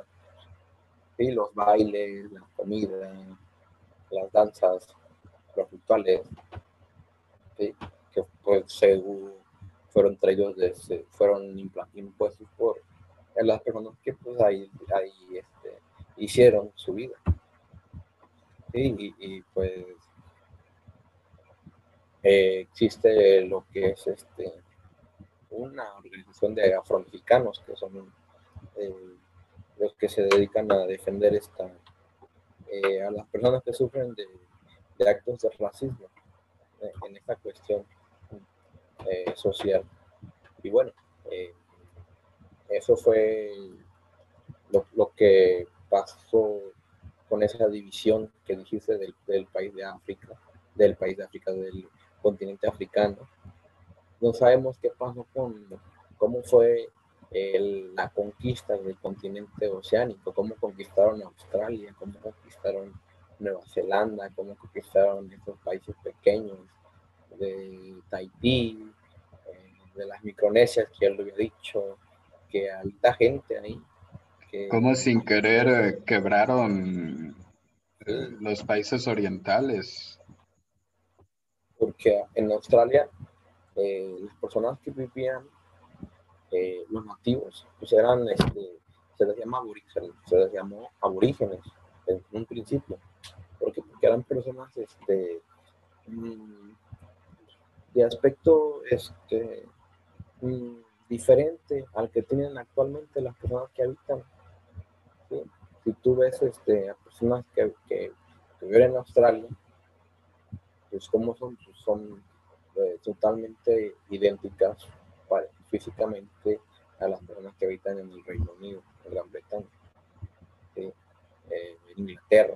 ¿Por qué? Porque pues, fue una colonia eh, británica ahí este, en, en, Australia. Hay un grupo que se llama la, la Commonwealth, espero no, no, pronunciarlo bien, que son todas las, todos los países se reúnen en, en, esa, en ese grupo de la Commonwealth. Son todos los países que conquistó Gran Bretaña durante la época colonial. Todavía se siguen reuniendo. O sea, fíjate a, qué magnitud llegaron este, en los alcances, porque pues sabemos que Gran Bretaña fue una potencia muy, muy este, grande, ¿no? que eh, tuvo las 13 colonias de Norteamérica primero, de ahí se lograron Este, estuvo territorio en, en Oceanía, en África, este, en Asia. La India era un territorio este, dominado por los británicos hasta su independencia. No sé si Irak e Irak también fueron parte de la, de la India, de la India, de, la Gran Bretaña.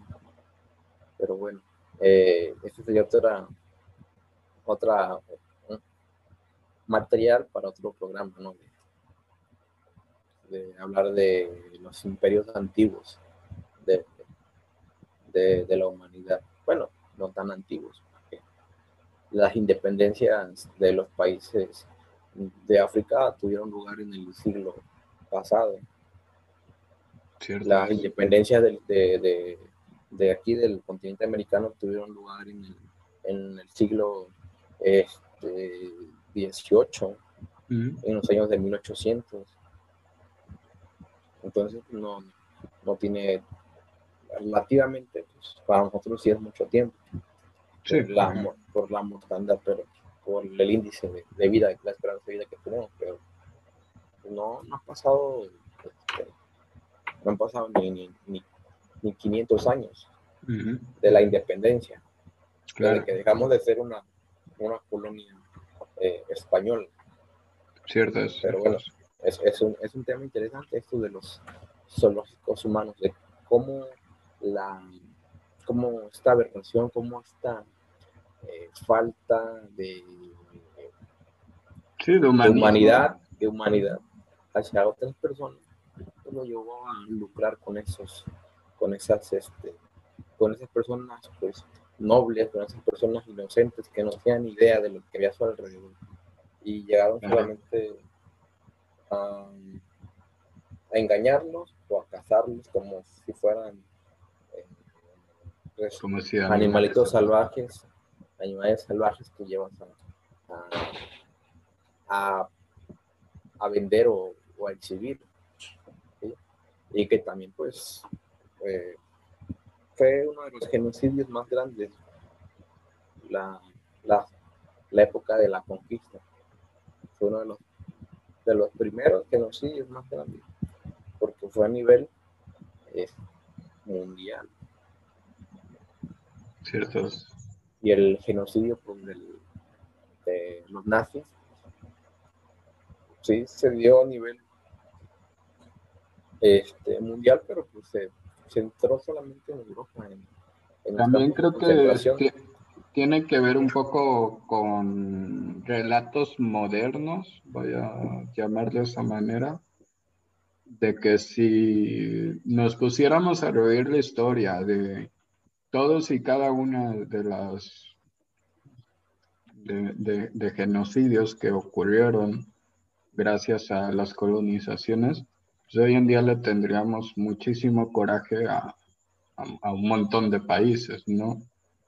Mm, a ver, que tampoco está bien, eh, pero creo que es, la manera, ¿no? De simplificar un poco, no desconociendo lo otro, mm, sobre las eh, sobre lo que está mal en el mundo, ¿no? Sobre, lo decíamos por los totalitarismos. Eh, eh, en, el, en, el, régimen nazi. Fíjate que hubiera estado bien que lo... Eh, no, no pensé que íbamos a hablar de los nazis, pero lo digo así a tono de, de anécdota. En España salió a hablar una chica de 18 años en un mitin político.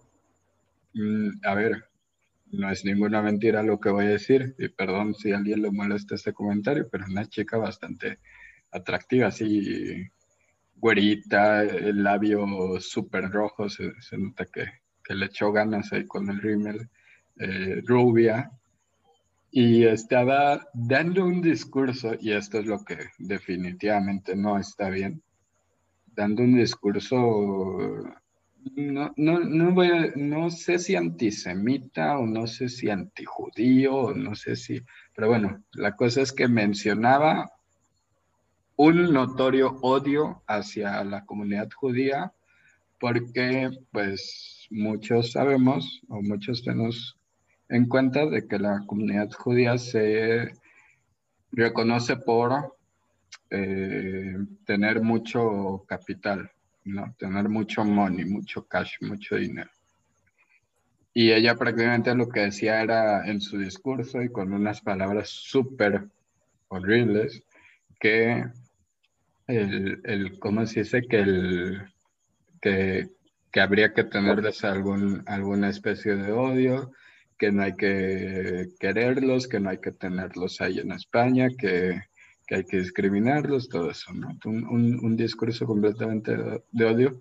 Pero lo que llamó la atención, más allá de, de esto, ojo, un, un discurso que no fue aprobado por nadie, cosa que está muy bien.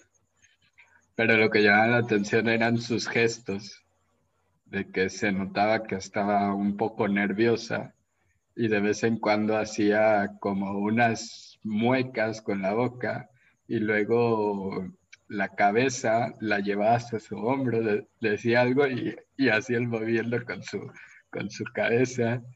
Y también, eh, pues sí, unos, uno, unos gestos de su cara como sacados de la película uh, Bajos Instintos, así de, de, moviendo el labio y sí, una, una cosa bastante lamentable.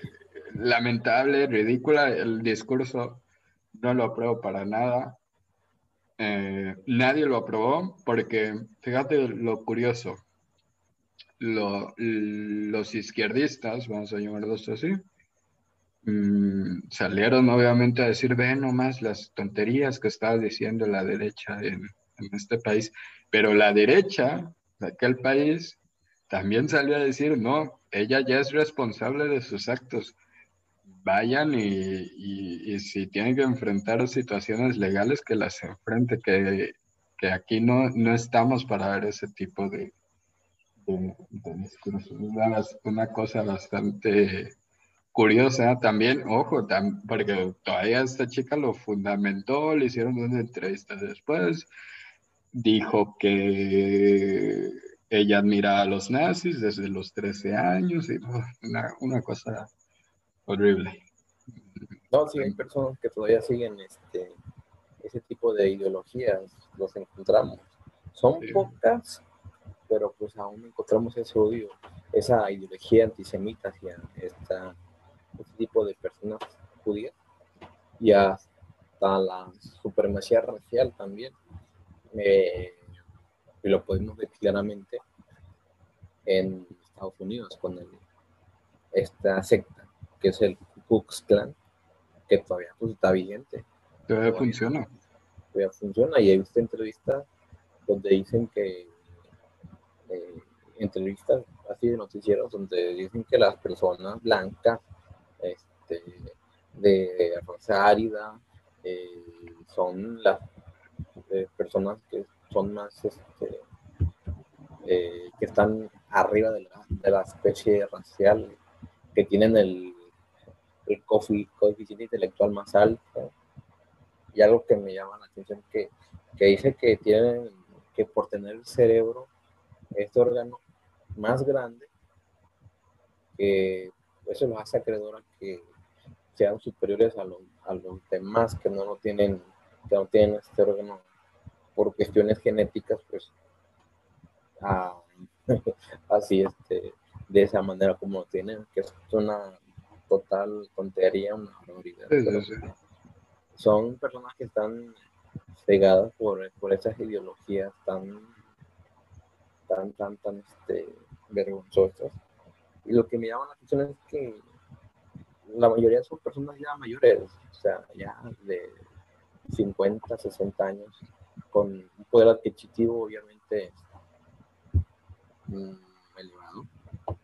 Pero pues, no sé si el dinero les hizo daño o, o, o, o porque... Mm, yo diría que no. Eh, quien, quien tiene esa clase de ideas las tiene, no importa si es rico o pobre. Eh, Igual un día hablamos de esto porque me acabo de recordar, tómenselo igual lo que voy a decir como una teoría de conspiración, pero había como una especie de agenda en Estados Unidos para después de una prueba psicológica, que de psicología no tenía nada, mm, hacerle como un estudio de, de, bueno, la cosa, es, la cosa es la siguiente, querían ciertas personas de uh, un estilo de vida cortar la, la población para que ciertos sectores y ciertas colores de piel y culturas no se desarrollaban. Entonces se pusieron a inventar un test eh, de coeficiente intelectual que, que no, que, no que no cumplía pues con la normativa de un verdadero test de coeficiente intelectual para decir que eh, esa persona no se podría reproducir y que se le, se le regalaba, se le donaba como si fuera un regalo de Dios. Una, mm, ¿cómo se le llama? Pues eh, la forma en que esta persona, no se, el procedimiento para que esta persona no se pudiera reproducir. Esterilización. La esterilización, sí. O sea, si tú, que ojo, que a ver, para que te des una de, de, la prueba, porque a ver, tú y yo con no sé cuántos estudios y con una carrera que nos avala y con eh, la inserción prácticamente inmediata al campo laboral. No lo hubiéramos pasado. No hubiéramos pasado esta prueba. ¿Por qué? Porque prácticamente la prueba era, bueno, no sé tú en este momento cómo anda tu inglés, pero prácticamente era saber inglés. Mm. O sea, sabías inglés, pero sabías inglés en el idioma en que hablaba la clase alta, porque también esa es otra. Eh, por cultura, por clase social, pues las personas no hablamos el mismo español las personas eh, de un estatus social que las de otro estatus social, así como no hablamos el mismo lenguaje, vamos a llamarlo así, que otras personas que hablan español en, en otros países o en otras regiones. Eh, las connotaciones pueden ser distintas. Dialectos. Sí, sí, sí. Entonces, sí. Variantes dialectales un, un, día estaría bueno eh, hablar eso. Sí, o sea, la palabra palta, por ejemplo, aquí en México no es popular. En otros lados es algo que se come todos los días. Ese, ese tipo de choques. Pues me, me encantó tu tema, ¿eh? es interesantísimo. Yo les recomiendo un, lo voy a dejar también en una, en una pestañita, eh, un, podcast de El Dolo, donde yo eh, me enteré sobre este tipo de cosas. Y creo que solo por ejercicio mental, si les gustó la película Freaks, no sé si viste esa película. Sale Hugh Jackman y sale la chica esta de que se hizo Zendaya, creo se llama. Creo que sale Zendaya con pelo rosa. Y sale el chico este. Ah, también de Disney. Eh, Zac Efron. Una, película, a ver, con unos detalles de producción maravillosos y muy, muy buena visualmente, pero también los invitaría a verlo con una vista crítica porque justamente habla sobre los circos, el mensaje es más o menos de que todos tenemos cosas diferentes y que las podemos aprovechar, pero habla de cómo los circos aprovechaban de las personas para poder eh, mostrar un espectáculo. Claro que en la película pues todo es color de rosa y todo es bonito y todo es musical y, y todos están de buenas. Hoy en día animen a verla, pero con el chip al revés, ¿no? Y bueno, ¿qué te parece si pasamos a la parte final de este programa? Creo que espero no esté siendo bastante largo. Claro que sí. Bueno, pues en la parte final de este programa, y esto también lo quiero hacer con mucho respeto porque conozco personas de esa comunidad, unas que están a favor y otras que están en contra acerca del tema vamos a ver. Nada más lo vamos a repasar por encimita, vamos a dar nuestras opiniones. Pero, bueno, yo me enteré justamente por una amiga que estudió en esta institución. Van a saber, si ven el video en YouTube, van a saber inmediatamente de qué institución se trata, se trata pues de un colegio privado con una tendencia religiosa. El tema es que se hizo popular en redes sociales por el contenido de este libro que es Formación de Valores. Esto en el sistema bachillerato, el libro mm, que sería el editor, el autor, sería Lorenzo Gonzalo Kipper. Y bueno, es el libro con el que enseña la materia de valores en el sistema bachillerato, como lo he mencionado, pues de un colegio privado. Y aquí, en Milenios en Praga, hemos hablado con anterioridad sobre la laicidad de la educación eh, pública. Pero al hablar de una escuela privada, pues muchas veces esta laicidad eh, no se cumple esto porque hay un mercado para ello, es decir, los padres de familia que dejan a sus hijos ir a este tipo de escuelas, pues deciden que sí se vean temas como lo son los valores, bueno, como son los valores cristianos o como son los valores dirigidos hacia alguna religión, vamos a ponerlo así, ¿no? Me imagino que también habrá escuelas judías y escuelas de otro tipo de, de, religiones, ¿no? Pero bueno, mm, es la contraportada. Y ok, lo que llamó la atención fue el tema 4.23, características específicas. Y en ello encuentras un Mm, cuadro, ¿cómo se le llaman esos cuadros, Adriano? El micrófono. ¿Un eh, cuadro comparativo? Un cuadro comparativo, cierto, es. Un cuadro comparativo entre características masculinas y características femeninas. No sé si quieras dar algún comentario de apertura, Adrián. Eh, pues sí, la habíamos, este, eh, eh, se había visto antes, lo habíamos tocado con eh, el tema de la constitución política del artículo tercero de la laicidad, que cuando fueron de las leyes de reforma se consumaron, se separó la iglesia bueno, se separó la religión de la, de la educación.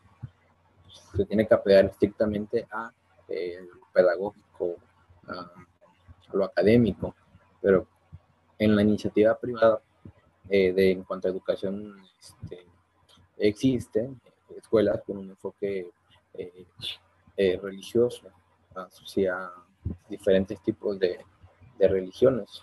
Y hay muchos ejemplos aquí en, en la zona donde, donde vivimos, en, en México, de escuelas de, de este tipo que, mm, que no, no tienen, este, no está mal lo que, eh, lo que ellos pues, quieren como, como, este, como objetivo final, que al final pues es que los chicos aprendan eh, de la mejor manera, pero si hay cosas que, que llaman la atención y que son eh, producto de, de, analizar y, y de discutir si, están bien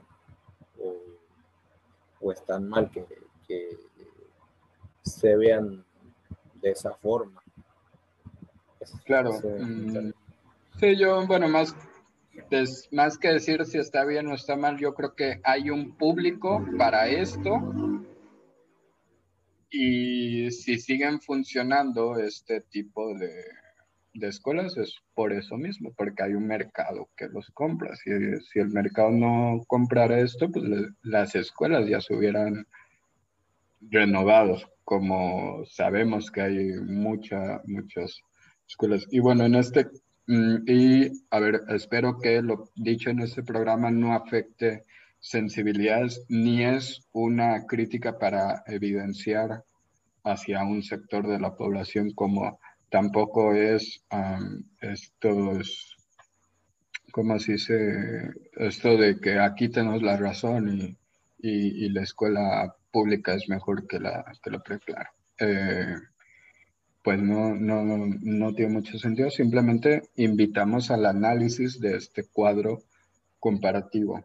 Y bueno, yo lo que sí diría es que, eh, para que vean que mi opinión no es completamente en contra, es que yo creo que sí hay diferencias entre hombres y mujeres, sobre todo biológicas, ¿no? Si no, no hubiera la distinción entre un género y, otro, todos seríamos lo mismo, pero también como que no, como que hay que mejor, hay que seleccionar mejores palabras cuando nos refiramos a estos temas, ¿no?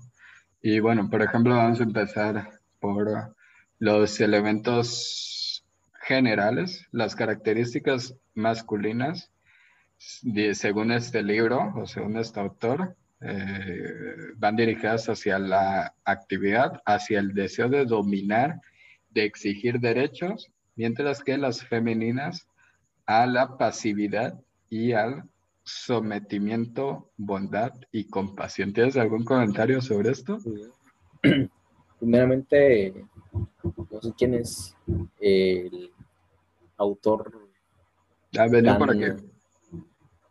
Se llama Lore. Bueno, es lo que menciona aquí la portada del libro, tampoco es como que fuera una editorial tan compleja, es Lorenzo González Kipper. No sé cuántos años tengan y en qué, cómo fue el lugar donde lo criaron para escribir semejante, semejante eh, información eh, sin entender el contexto en el que vivimos actualmente. Parece fuera de, de, época. Sí, parece que estamos hablando, analizando un libro de... sí, de los años... De, no, 1800. de principios del siglo XX. ajá, ajá, sí. De principios del siglo XX, parece. Sí, o sea, porque en los años 50 ya se le dio el derecho a la mujer a votar. Sí, y ya, ajá, por ejemplo, y fíjate que lo dices muy bien, por esta parte de características masculinas del hombre, de dominar, de exigir derechos. ¿Sabes? Si la mujer no fuera una característica femenina, el exigir derechos, pues no emplearían su derecho al voto. Sin embargo, se ha visto incluso que hay más mujeres votando, ¿no? Eh, esto, a ver, depende de el año, el lugar y todo eso, pero a, veces hay más mujeres exigiendo sus derechos que, que hombres, ¿eh? eh sometimiento. Dime qué persona tiene esa característica, nadie. Ni sea de cualquier este género sexual que sea. Nadie tiene este, eh, eh, esa característica de, ah, soy eh, hombre, me voy a someter. No, no, nadie. no, nadie. No, sé. estudiamos con muchas mujeres y, y, el sometimiento no era ningún. Creo que ellas eran las que nos cuidaban y las que salían a, a ver, muchas veces a dar la batalla. Sí, no sé de dónde, de dónde se fundamenta. Aquí menciona un autor, pero no tiene ni nada, menciona al autor, pero no tiene la, la, cita completa. Antropólogo. Bueno, también, sí, con todo respeto para los antropólogos, pero, pero bueno. Está como un video eh, en un debate de Argentina que se hizo, de que si la mujer era, era inferior al hombre, un debate ya. Ah, pero lo, creo que lo vi, no sé si te lo encontraste en Facebook, que se hizo viral. Sí, en Facebook. Eh, era una, en realidad no era una, no era real, pues, era, era una, pero era una escena. Era una escena no sé si una película, pero bueno, era una escena, pero sí refleja mucho los... Tenía que ver con el, la realidad en ese, en ese momento. Ah, sí, claro que sí. Tenía que ver mucho, pero bueno, sigamos. Bueno, eh, esto sigue siendo em, los, los elementos generales. A ver, vamos, vamos a darle así rapidito por los hombres. Es que van uno y uno. Por ejemplo, Hombre, eh, ambición, mujer, satisfacción con lo que tiene. Eh, yo aquí quiero decir que no, y de esto me voy a fiar de un youtuber que se llama experto en igualdad, que él habla mucho sobre, mm, ¿cómo le llaman? Este, sobre datos, sobre todo sobre, sobre las ideologías de género. Y él lo que menciona es que a pesar de que hay eh, más hombres eh, haciendo actividades de poder, ¿no? de ser líder de una empresa, ser el, el, CEO, ser eh, el jefe, a pesar de que sí hay más hombres en el campo laboral, las mujeres son las que obtienen estos puestos de una manera más fácil. Entonces, es decir, si entre tú, Adrián, yo y vamos a poner otra chica, la mujer va a hacer todo lo posible por ella lograr ese puesto. ¿Sabes? Por ella lograr la punta de la, de la pirámide y es probable que lo logre antes que nosotros. no, sé si estoy siendo clara. Claro que sí, que y esto tiene que ver con otra situación. Claro que sí, existen más jefes hombres que mujeres, pero mm, digamos la efectividad para competir por un puesto de jefe, eh, la ventaja lo tienen las mujeres. Estoy de acuerdo. Dice también, este me da bastante risa. Eh, deseo de el hombre, deseo de tomar la ofensiva. Mujer, deseo de permanecer a la defensiva. Creo que. Aquí disculpen en general, pero esto va a ser más una plática de hombres, así, este, sacándose así sus cosas a ver, somos hombres y la verdad no es como que andemos peleando por ahí. No, aparte, no sé si vivió en una familia disfuncional esta persona que hizo. Pues sí. Que, veía a su papá todo el tiempo haciendo. y, ajá, eh, eh, y ese fue su gran. Eh, su descubrimiento. Sí, es que a ver, también si lo saco esto de temas antropológicos, saber que muchas veces los estudios antropológicos pues están basados en, una, antes en animales que en, ¿no? O sea, eh, eh, estaría muy bueno que más allá de mencionar un autor antropológico, mencionar específicamente el estudio al que, al que se refiere todos quedaríamos más contentos con esta opinión, porque si no, bien como lo dice Adrián, esto parece como que ah, vivía en, una eh, en, una, en una casa donde mi papá era así y todo, le todo el tiempo le gustaba estar peleando y, y, mi mamá pues, nos protegía cuando él llegaba borracho. Parece, parece una cosa así, es, es cierto. Vamos con la última ahí de generales. Su máximo es sentirse y ser reconocido como importante. Eso los hombres y las mujeres. Su máxima es amor y sentirse amada. Creo que a todo mundo le gusta sentirse querido. A todo mundo. Sí, a todos. Todo. O sea, no hay pues, distinción. Puedes ser la persona más dura del mundo, pero, pero esa sensación siempre la vas a tener.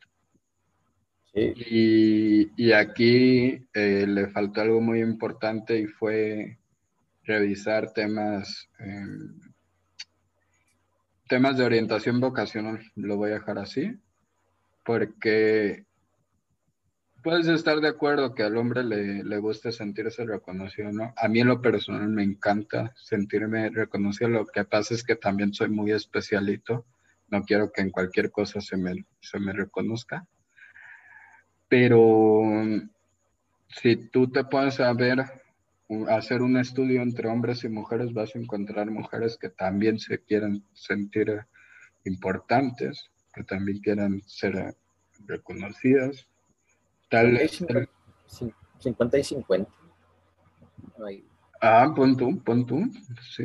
O sea, yo, es, yo realmente esto de sentirse reconocido importante lo pondría en otro lado, o sea, lo pondría en el tema vocacional, en el tema de, tu trabajo, ¿no? Porque siendo sincero, pues no, como que no, este, es que sí, le falta muchísimo contexto a esto, pues. Porque, ajá, porque, a ver, es como esto de los orgullos, que no, que a ti cómo te va a dar orgullo ser esto y no sé qué. es como, mira, no sé, a mí me pueden dar orgullo unas cosas y, y, a, y a, y es, bueno, vamos a ir con los elementos fisiológicos que yo creo que aquí debería ser la parte donde tendría que tener un poco más de, de sentido esto. Ah, pero ya empezamos mal. La frase con la que empieza no me gusta. El hombre está hecho para producir vida, para crearla, para sembrarla. La mujer está hecha para conservar la vida, recogerla, hacerla germinar, ofrecerla, perfeccionarla. Mm. Perfeccionarla, o sea que, el hombre no puede perfeccionar la vida. Esto, esto no es, ah, me, me, va a meter en unos temas muy polémicos aquí, pero, perdón, si la, si la, si la, si la creación divina es ya perfecta por sí misma, ¿por qué tendría que ver un género a tener esa, esa tarea tan importante de perfeccionar una creación que ya es perfecta en sí misma? Es, una teoría, es una tontería esto y, y, es que si lo pintas así, cada vez que que mencionas, lo, bueno, hace rato que mencionaste la familia, es que sí, o sea, habla de un hombre que pone la semilla y que se va por ahí. Y una mujer que se queda a proteger, a perfeccionar la vida. Es, bastante... Como que habla del, del, hombre que fue por los cigarros y ya nunca regresó. Sí, sí, sí. es bastante cruel esta parte. Eh, y bueno, el, siguiente punto solo refuerza lo demás, aptitud fecundante, aptitud concepcional. Mm, yo lo único que le tengo que decir es que desgraciadamente esto va a cambiar en, algún momento. Desgraciadamente en, en, algún momento la humanidad se va a tener que adaptar a mm, matrices ajenas al cuerpo humano y que a ver qué hacemos con las creencias de esta, este tipo de, de personas, ¿no? Y, y, a ver, ni una cosa está bien y la otra está peor, ¿eh? o sea. Eh, aquí hay algo que no entendí, a ver si tú me ayudas a, a explicarlo. De parte del hombre dice, instinto de la actuación social para defensa y desarrollo del hogar. Y de la mujer dice, instinto maternal y cuidado directo de la prole. Ahí eh, oh, está, oh. O sea, está, está mm, siendo clasista, aparte de machista, clasista. Eh, actitudes para, pues, para sostener un hogar.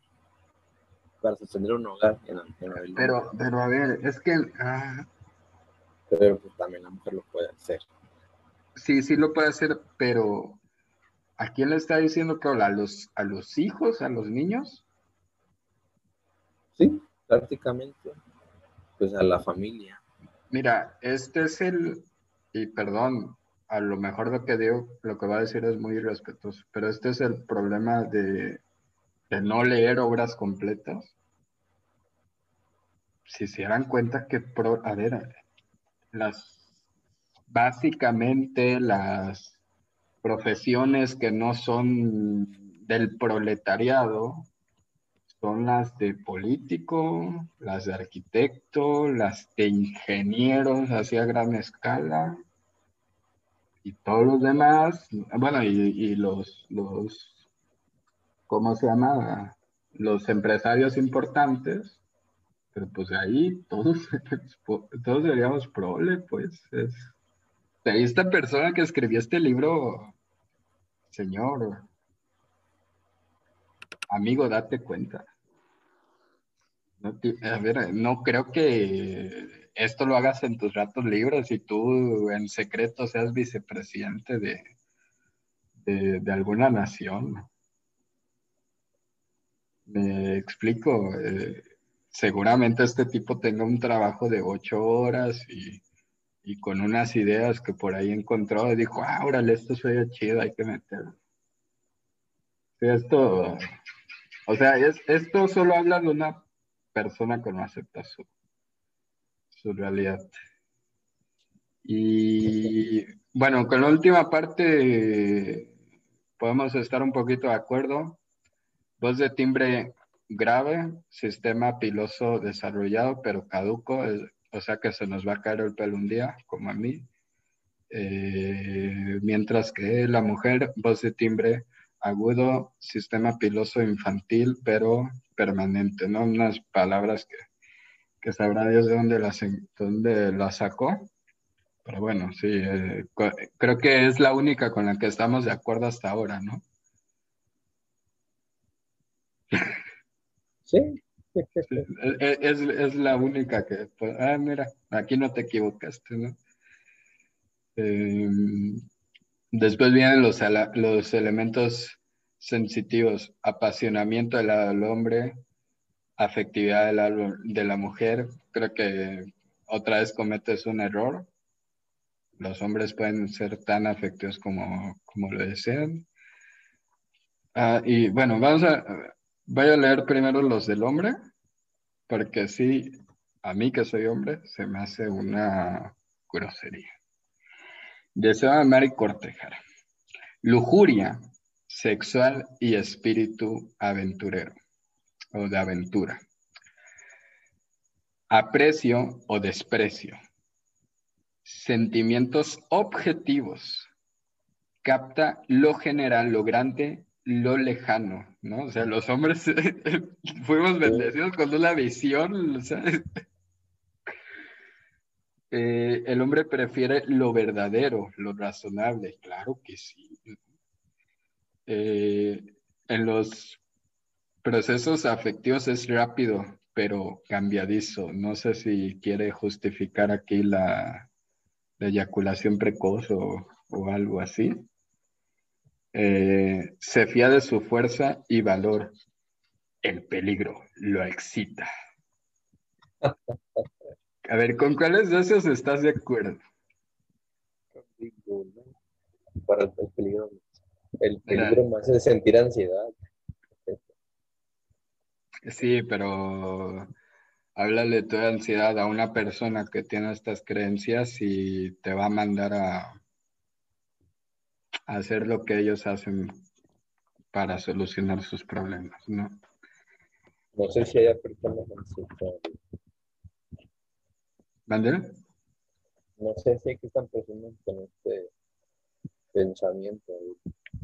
Bueno, a ver, yo podría decir, no, pero es que no es, no es que te excite el peligro, es que la excitación es un estado, por así decirlo. O sea, el hecho de, y no es, y no es una, no es, no es una excitación sexual, pues es, es una excitación, eh, bueno, vamos a decirlo morfológica, ¿no? Em, todo tu cuerpo se pone en estado alerta para preservar su integridad.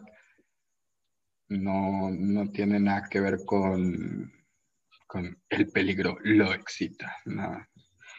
Y a ver, ¿por qué no me dieron esa, esa, esa, ¿cómo se dice?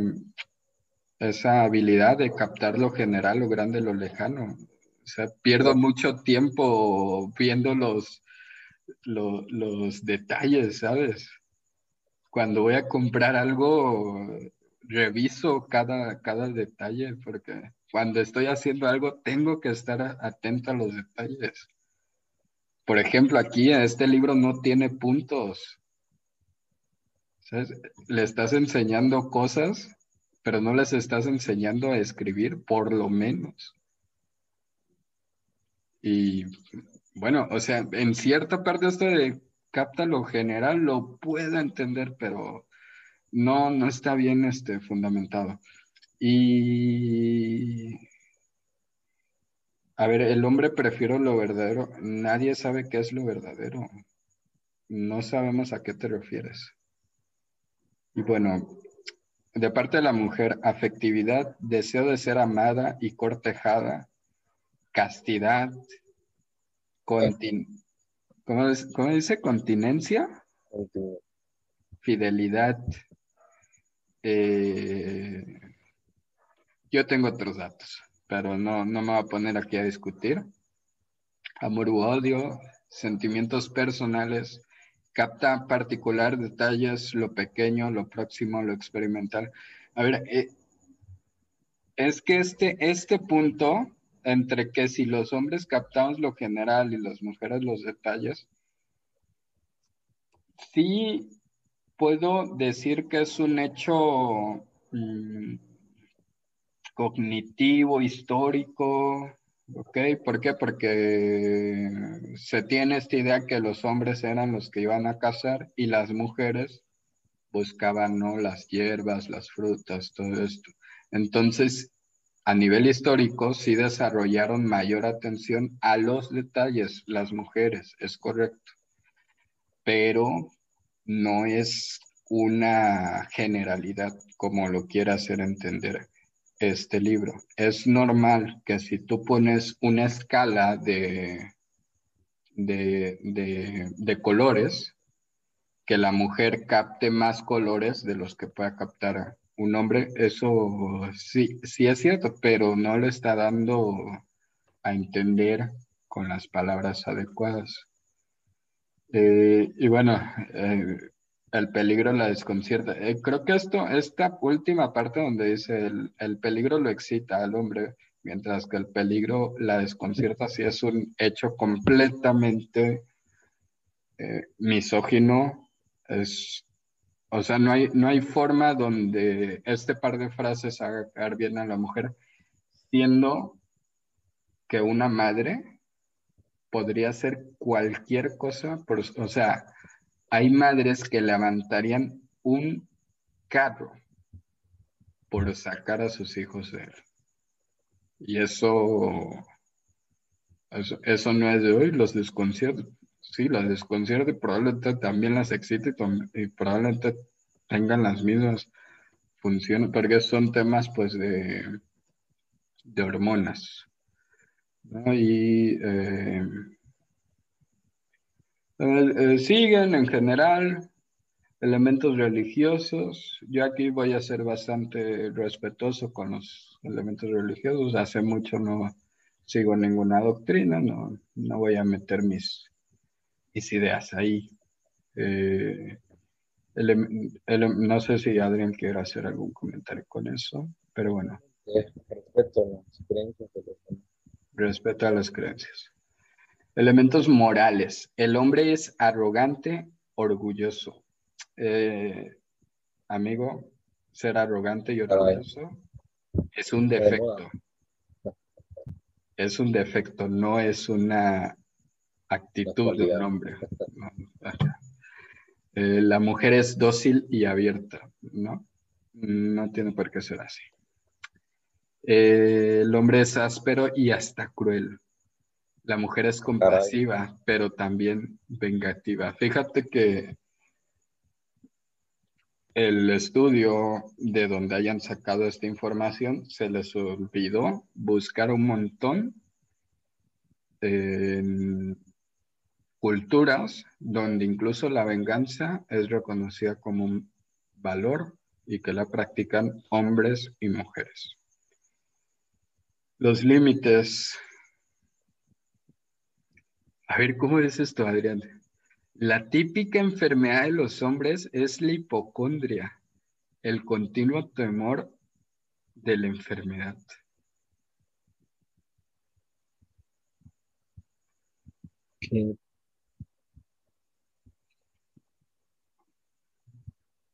Hipocondria.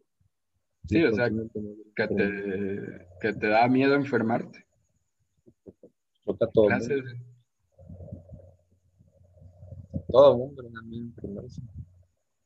Sí, o sea. Todos los géneros. Creo que si, si existen los extraterrestres también no, y, y, en una sociedad tan miedosa como la, la, mexicana, donde no te vas a no te vas a hacer un análisis porque no vaya a ser que, que vaya a salir positivo y ay no, ¿cómo me voy a tomar esa noticia? Que tengo COVID, Sí, no bastante mal. Y bueno, del, del ay, no, no, no, no, no, ya. Perdón, perdón lo que voy a decir. La típica enfermedad de las mujeres es el histerismo, la búsqueda de formas morbosas para atraer hacia sí la atención. Y por morbosas. Creo que ese libro. ¿Sabrá Dios a quién se, ¿A, quién se refiere? Ajá, dile, Me, suena, el siglo X, ¿no?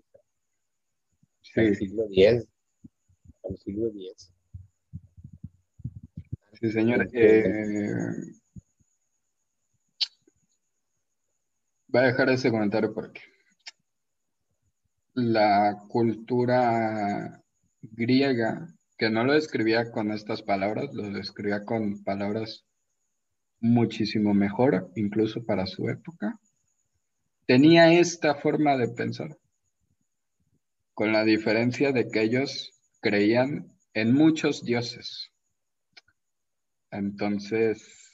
Yo pensaría que Cleopatra de lo leyeron de los egipcios. o sea, el, eh, lo del histerismo fue por muchos años una idea eh, que solamente lo podrían tener las mujeres, pero sí, o sea, le faltó actualizarse a esta... Por eso te digo que es como del siglo X, porque yo lo leí, que pasó en la antigüedad, que se la, que se la adjudicaba solamente al género femenino. Sí, sí, sí, sí, sí. Pero... y bueno, habla, habla sobre los heroísmos, dice que el hombre vive eh, que es el héroe de la acción. Hombre, conozco muchísimos hombres flujos. Em, de la contemplación.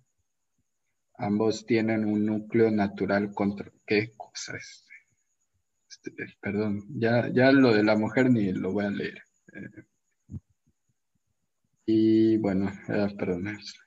Y bueno, de eso es prácticamente lo, lo dicho, ¿no? Con, este libro bastante... Formación de valores. sí, o sea, a ver,